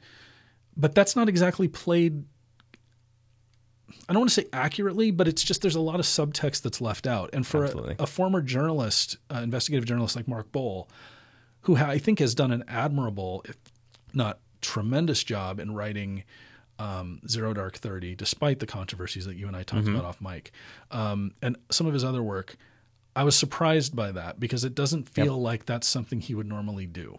So Yep. he was either rushing to get to the motel or he just sort of assumed that we knew more than we did. And quite frankly, Bad we- bad assumption. We, we don't. I mean, there's a lot of people when we sat down for the screening, just sort of you could hear the chatter among people kind of that were talking about this movie, wondering what they were going to get. Yep. That has no idea. Because they have no idea. And this Yeah. story this story happens all the time Yep. in 2017. And it, it happens maybe tomorrow somewhere and we don't hear about it even in an age of social media where people are snapping pictures and Mm-hmm. and you know and in light of of Phil- Philando Castile and Trayvon Martin and Michael Brown and all these people that we we've seen their executions on film. And we've seen officers walk. Mm-hmm. This stuff still happens. These Yeah. these these emotions these feelings these these events are they're happening every day somewhere. Which which is again which leads back to one of my problems with the movie. yeah. I am tired of seeing movies about black suffering that have this white focus and this this Right. thing. It just like go on Facebook, you see it. Go on the news, you see it. Go on Twitter, you see it. G- live live a life where this can happen to you, where you are you are taken out of your car and asked if there's anything that's wrong, no matter what documentation you gave to them. I may or may not be talking about personal experience on this. Um, and they search your entire car right while somebody is standing there watching, and you never know what is going to happen. You never know what what where it could go from there. I'm tired of seeing that because I would so much rather focus on the black excellence, you know, that, Sure. that we have. Black Panther comes out in a few months. I cannot wait for that movie, but also movies like Girls Trip from a couple weeks ago. yeah I like the historical pieces are crucial and are very important, especially with what is going on right now. But as somebody who has seen this and lived through parts of it and is is connected to it, it just I, I do not need to see it. I if this were a documentary, all on board, hundred percent on board. yeah And they even put a title card towards the end of this movie being like, some of the things were fictionalized, blah, blah, blah, because to tell the narrative. And you have eyewitness accounts, but that was 50 years ago right you know so the stuff that they have to put in there to kind of make this into a movie it just it kept grating on me. There there was a good movie in here, and and there were great parts in here. I just think that this was a two and a half hour movie that would have been way more effective with a 90 minute Algiers Motel incident. Right. Because one of the things that that affected me the most in a negative way was at the end of this. One of the things I love in any biopic, when you show the pictures of the real people, show news clips of the real people. I love it. It immediately humanizes it and makes you realize, like, okay, this movie that I just watched was based on fact. These are the people. Can we draw one distinction Uh huh. between what you're describing and what um, tends to be the, the, the focus now, where uh, uh, say a, a movie about I don't know war Mm-hmm. will then end with like a four minute little mini documentary. That's uh, you know, can we can we make the distinction that we're not talking about the on the nose, heavy handed, like okay, you've just seen. Hacksaw Ridge. So now Mm-hmm. we're going to show you like a four or five minute, like real. Like, Yeah. We're talking about a simple representation of yeah. No, I'm, I'm with you with a thousand uh, percent. Um, what was the Boston Marathon bombing recently with Mark Wahlberg, Patriots Day? So yeah. that that ended with the real people talking about it, and I was like, why make a movie with them? Like talk, Right. like do a documentary. So anyway, so with this, it Right. shows some pictures. One of the things that it did not do that made me angry. Uh, speaking of feelings that we felt uh, through this movie, it shows the picture of John Boyega's character. Uh, uh, I forget his first name, but Dismukes was his last name.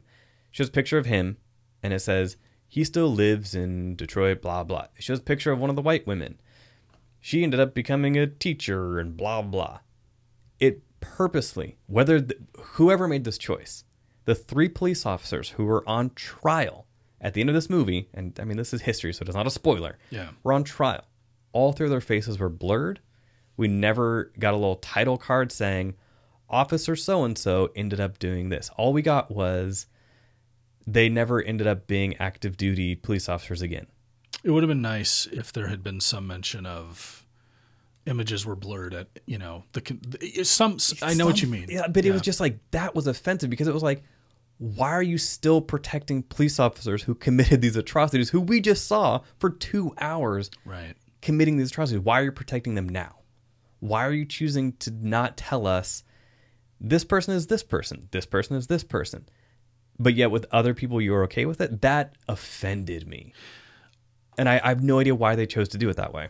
The only thing I can think of is that there was some reason, but I, I understand what you're saying exactly. I mean, unless I, I mean, are I, don't know, are these people alive still? I mean, So is Dismukes. He is still alive. no, no, no, no. The oh. officers, like, Yeah. wh- why blur their faces? No, I, I get it. I mean, But when they show but other also people Bigelow and Boal, Mm-hmm. the names of the characters in the movie, I don't think match the names of the officers. So you've got this weird decision Yeah. to tell the story, but to change elements of it that are that are a little confusing. Yeah. So th- that was just something. So, yeah. Uh, I, I could talk a lot more about that, but I, I don't really need to. Um, no, I, no I, I think you're touching on some really key points. I, as someone who who feels that Zero Dark Thirty and Hurt Locker, um, I mean, I'll just say I gave them each five star movies. I, I don't give five stars very often. Mm-hmm. True. Um, it's a criticism one of, have of one me. of well, no, actually. that's one of the things I really Um, respect about you. Um, this is not that. Um, Spoiler alert. um, although I'm unsettled on my my star rating or whatever the heck that is, Mm-hmm. um, at this point. I I think one of the things it, it- it's almost as if you know, and I'm thinking back to the to the multiple endings where Mm-hmm. she's well they they are trying to wrap up Four different storylines. four different storylines, and yet there's a there's a piece in there where because because one of the subplots that I think is clunk clunkily that's not a word That is not a word at all. let me I will- try I will again. accept it. Yeah, I'll allow it. Thank you. Uh, that isn't done well. Mm-hmm. Um, is the story of the Dramatics? Yep. Now here's a piece where the Dramatics were an R and B vocal group that Mm-hmm. that gained success in the '70s. They had a couple of big hit songs. Um, they have a connection to this story Absolutely. that I don't know that Bigelow knows exactly what to do with. um, because she sees the importance of, of drawing a connection to something that, that we maybe are familiar with. Mm-hmm.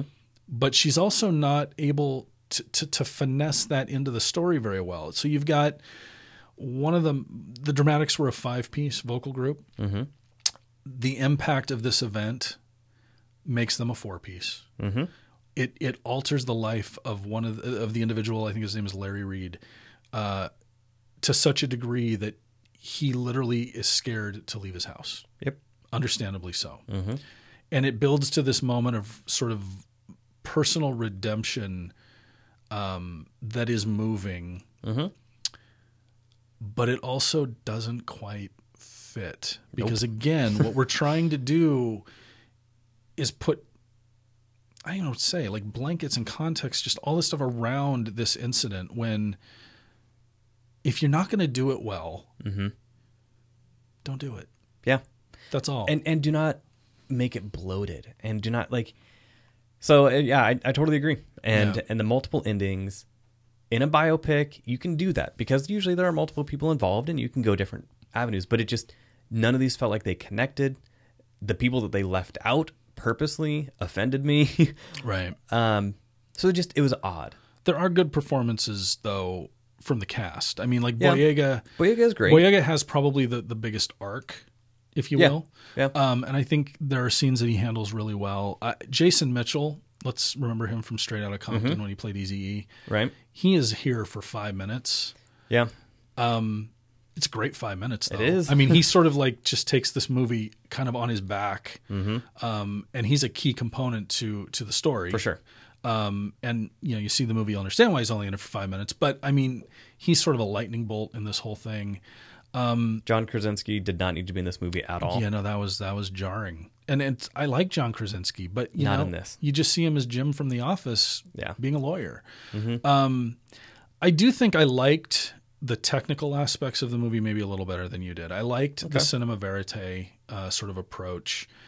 it felt raw i will give it that Yeah, yeah, and and I understand, you know, people that think that that's just this this salacious sort of way of telling the story. I mean, she's used cinema verite, sort of you are there in both her In everything, and yeah. Mm-hmm. Zero Dark Thirty, and probably even dating back. I mean, we're sort of locked into those movies. Those are her kind of benchmark Oscar contender Yeah. movies. Um, so I, I, I do think, and and I think again, the editing around that Algiers ho- motel sequence is is really crisp, and, and that's just Mm-hmm. Agreed. terrifying Yeah. for me to sit. You know, as I as I watched it. Um, but yeah, I, I think where the movie breaks down for me, and I do think I maybe like it a little more than you do, but but not by a lot. um, but I think it breaks down around everything else. yeah It needs to be tighter in the beginning. It needs to have a better intro to what happens. We need a better context. If you're going to give us lots of subplots, you got to be cleaner in the end. You got you got to give us one or two, not give us four or five. 'Cause it just Um, it, yeah it dilutes it And you've got to you've got to make that court scene tighter and more meaningful. Because Mm-hmm. here's the thing. We can laugh about Krasinski. It drew chuckles in our press screening yeah, audi- or our did. preview screening audience because nobody knew he was in it. mm-hmm. Uh, he kind of walks in from a different movie, quite frankly, and Mm-hmm. it's like, oh, Jim from The Office is the defense lawyer for the Yeah. police. Um, that aside, there are moments in that court scene. It's kind of maybe the theme of the whole movie. There are moments in that court scene sequence that that work. Mm-hmm. There's moments that don't, and at the end, it's kind of just it's kind of a means to an end. Yeah. You sort of know where it's going, even if you don't know the story, because you can kind of tell there's a reason why this movie exists. So when you get to the court case or the court uh, the trial, even if you don't know the story, you can tell where this is going, and that's okay because this is historical, and you you just you're going to understand. You're getting this movie for a reason, and the reason becomes pretty apparent in the court scene, right? Um, but you've just it it hangs too long. It's got to be tighter. It's got to be more more emotional, more constricting on the individuals that are most going to be affected by what ultimately happens with these officers. for sure Um, So yeah, it's a mixed bag for me, um, yeah which is frustrating because I love Kathryn Bigelow's movies. I mean, if you go through the resume, I, I, there may be I don't know. I'd have to think if there's one I didn't like. Um, and you know, this one is well intentioned. I think. Like, I don't think they were attempting to do things untoward. I just think that maybe it got away from them a little bit. Mm-hmm. And if you've got an, ex- an enthusiastic studio who has worked with Kathryn Bigelow and is championing her work and is ready to go with this, um, maybe they gave them too much room. Maybe they didn't tighten it up. Maybe they just all in. Whatever you want to do, we're behind it. Let's do it. Yeah. This is what we got. This is this is what we got. That is a good way. uh, so for for the rating of, of this movie of Detroit, uh, I will go first. Um, I had a lot of problems, as I already talked about, a lot of problems with this movie Yeah. in a lot of different ways. This was not ugly because again, there was a crisp, tight movie in here Yeah. that just got bloated and diluted. Uh, that being said, to me, it is an absolute bad because I go on YouTube and you can find, you know, uh, news reports from Detroit news stations, both when that happened and especially now with 50 year anniversary coming up. Right. Watch those. Get to know the real story. Get to know the real people, the real community. This movie, it just it was sensationalized. It was overdramatic. It was just yeah, it was just bloated. Um, so to me, it is a bad uh, because it could have been so much better. So that is mine. What about yours? Good, bad, or ugly? Yeah, so I'm wrestling with bad or good um, in your context because for 95 or 100 minutes, this movie is as raw and as difficult and maybe even to some extent powerful a movie that I've seen in a while. Um, the story it's that it's trying to tell absolutely needs to be told Yep. thousand percent. Um, and we need to know it and learn from it. So, in that regard, it's good.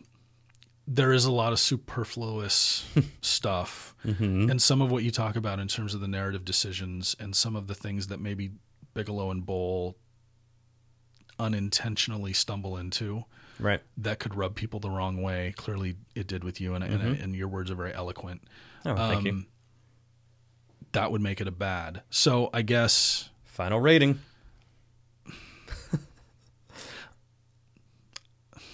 I'm going to say good because Okay. I want people to see it. I want people to feel it. That, that is It's it's messy. Mm-hmm. It's not as clean and crisp as her their collaborative Mm-hmm. other works. Um, here we are 50 years later though. There's still no documentary. There's still no TV like one hour special about that. I mean, there's Mm-hmm. no effort beyond this to tell this story. Yep. That's maddening. Yep. Um, and that that is why again I was offended because this is what we got. This story deserves better. It does deserve So- better. Yeah. I just maybe I want people to see it because That is fair. that's all we have. So maybe I'm I'm saying the same thing just in, on the other side. Totally fine. maybe we're canceling each other out on this, but uh, Um, it makes sense. yeah. So okay. Anyway, Uh, so that was Detroit. Uh, I gave it a bad. Mike gave it a good. Um, yeah. So we're we're wrapping up. Where can people find uh, all of the information about you? Where can people find your reviews, and also where people find the most up to date information about the Seattle Film Critics Society? okay. Well, let me go through it. So you can find my work at shouldiseeit.net, uh, not .com as we established. Yes. And you can find the Seattle Film Critics Society website at seattlefilmcritics.com. Mm-hmm. And you can throw a follow at Seattle Critics uh, on Twitter. Excellent. And that's our social media portal at this point. Um, you can see who our members are. Um, there's a couple press releases. We're working on getting the awards from you know our previous sort of voting iterations over to the site. That'll be coming. Um, and then you can find me at Should I See It on Twitter. Fantastic. Well, thank you, Mike, uh, Oh, for thank you. finally coming out of the studio. We have been uh, working on this for a while, so Yeah. I really appreciate you coming down. You have been just uh, a really great friend and a huge fan and supporter, and one of my inspirations for for doing this. So, oh my gosh! Uh, thank you. I'm honored to be on uh, on your show and uh, on your podcast, and um, this this was great. Yeah, thank you very much. Means a lot. of course, you are welcome anytime. I mean, anytime, as in when I call the rental company about the red carpet and getting that smudge removed. But Seriously, I mean, so sorry. I don't ask for much. just a p- pristine and pure red carpet. You know, just give me the. I'll talk to him. It's fine. I'll, I'll make it good. Don't worry about it. Sounds good to me. uh, great. So on this episode, uh, I also want to uh, definitely thank Matthew Cherry for taking the time out of his insanely busy schedule uh, for taking a few minutes and talking about Hair Love. I will put all of the show notes for the Kickstarter uh, in. I will put all the links for the show notes. Wow, link for the Kickstarter in the show notes, uh, as well as Matthew A Cherry on Twitter. Thank you, Matthew. That was that was incredible. Uh, we talked about Atomic Blonde uh yeah it, it was it was a beautiful mess uh the, the neon renaissance A was- neon laden mess. yeah uh, and then we also talked about detroit which were you know we kind of agreed on some points kind of disagreed but it is a story that needs to be told and if this is the only way that you can see this story being told then then you can then you can do that so and as for this podcast, like I mentioned at the top of the show, you can follow the podcast on Facebook, Twitter, and Instagram at About to Review. Subscribe on iTunes slash Apple Podcast. Subscribe on Blubrry, Stitcher, uh, Podbay. Here is a challenge for my listeners because I think this will be working by the time this drops. Take a video, and anybody who has an Alexa in their house, say, Alexa, play About to Review. Because I think I'm now on there as well. Fantastic. I do not know that for sure because I do not own an Alexa. but I think I, I was working with um, working with some stuff this week, and I think I might be listed on there as well. Beautiful work. So anywhere that you can subscribe to podcast, you can find me on there. On my website, aboutreview.com. Uh, yeah, you can get all the information there as well. So You're everywhere. I am everywhere. Love it. Uh, the next couple of episodes are going to be kind of crazy. There are some movies coming out. There will be part two eventually to Too Late or Worth the Wait with Tim and Aaron. That was a great show. Part Uh, one, by the way. Thank you. Part two is going to be real interesting. We're going to start record or record that in a couple weeks. So look forward to upcoming episodes with more movie reviews and special episodes with my amazing friends and guests. So for this episode, I have been your host, that guy named John, I'm Mike Ward. and we will see you next time. This has been an About to Review production. Thank you to Vexing Media, who provides audio editing services. They are a graphic design, website design, and digital media company. You can find them at their website, vexingmedia.com, or on Facebook and Twitter at Vexing Media.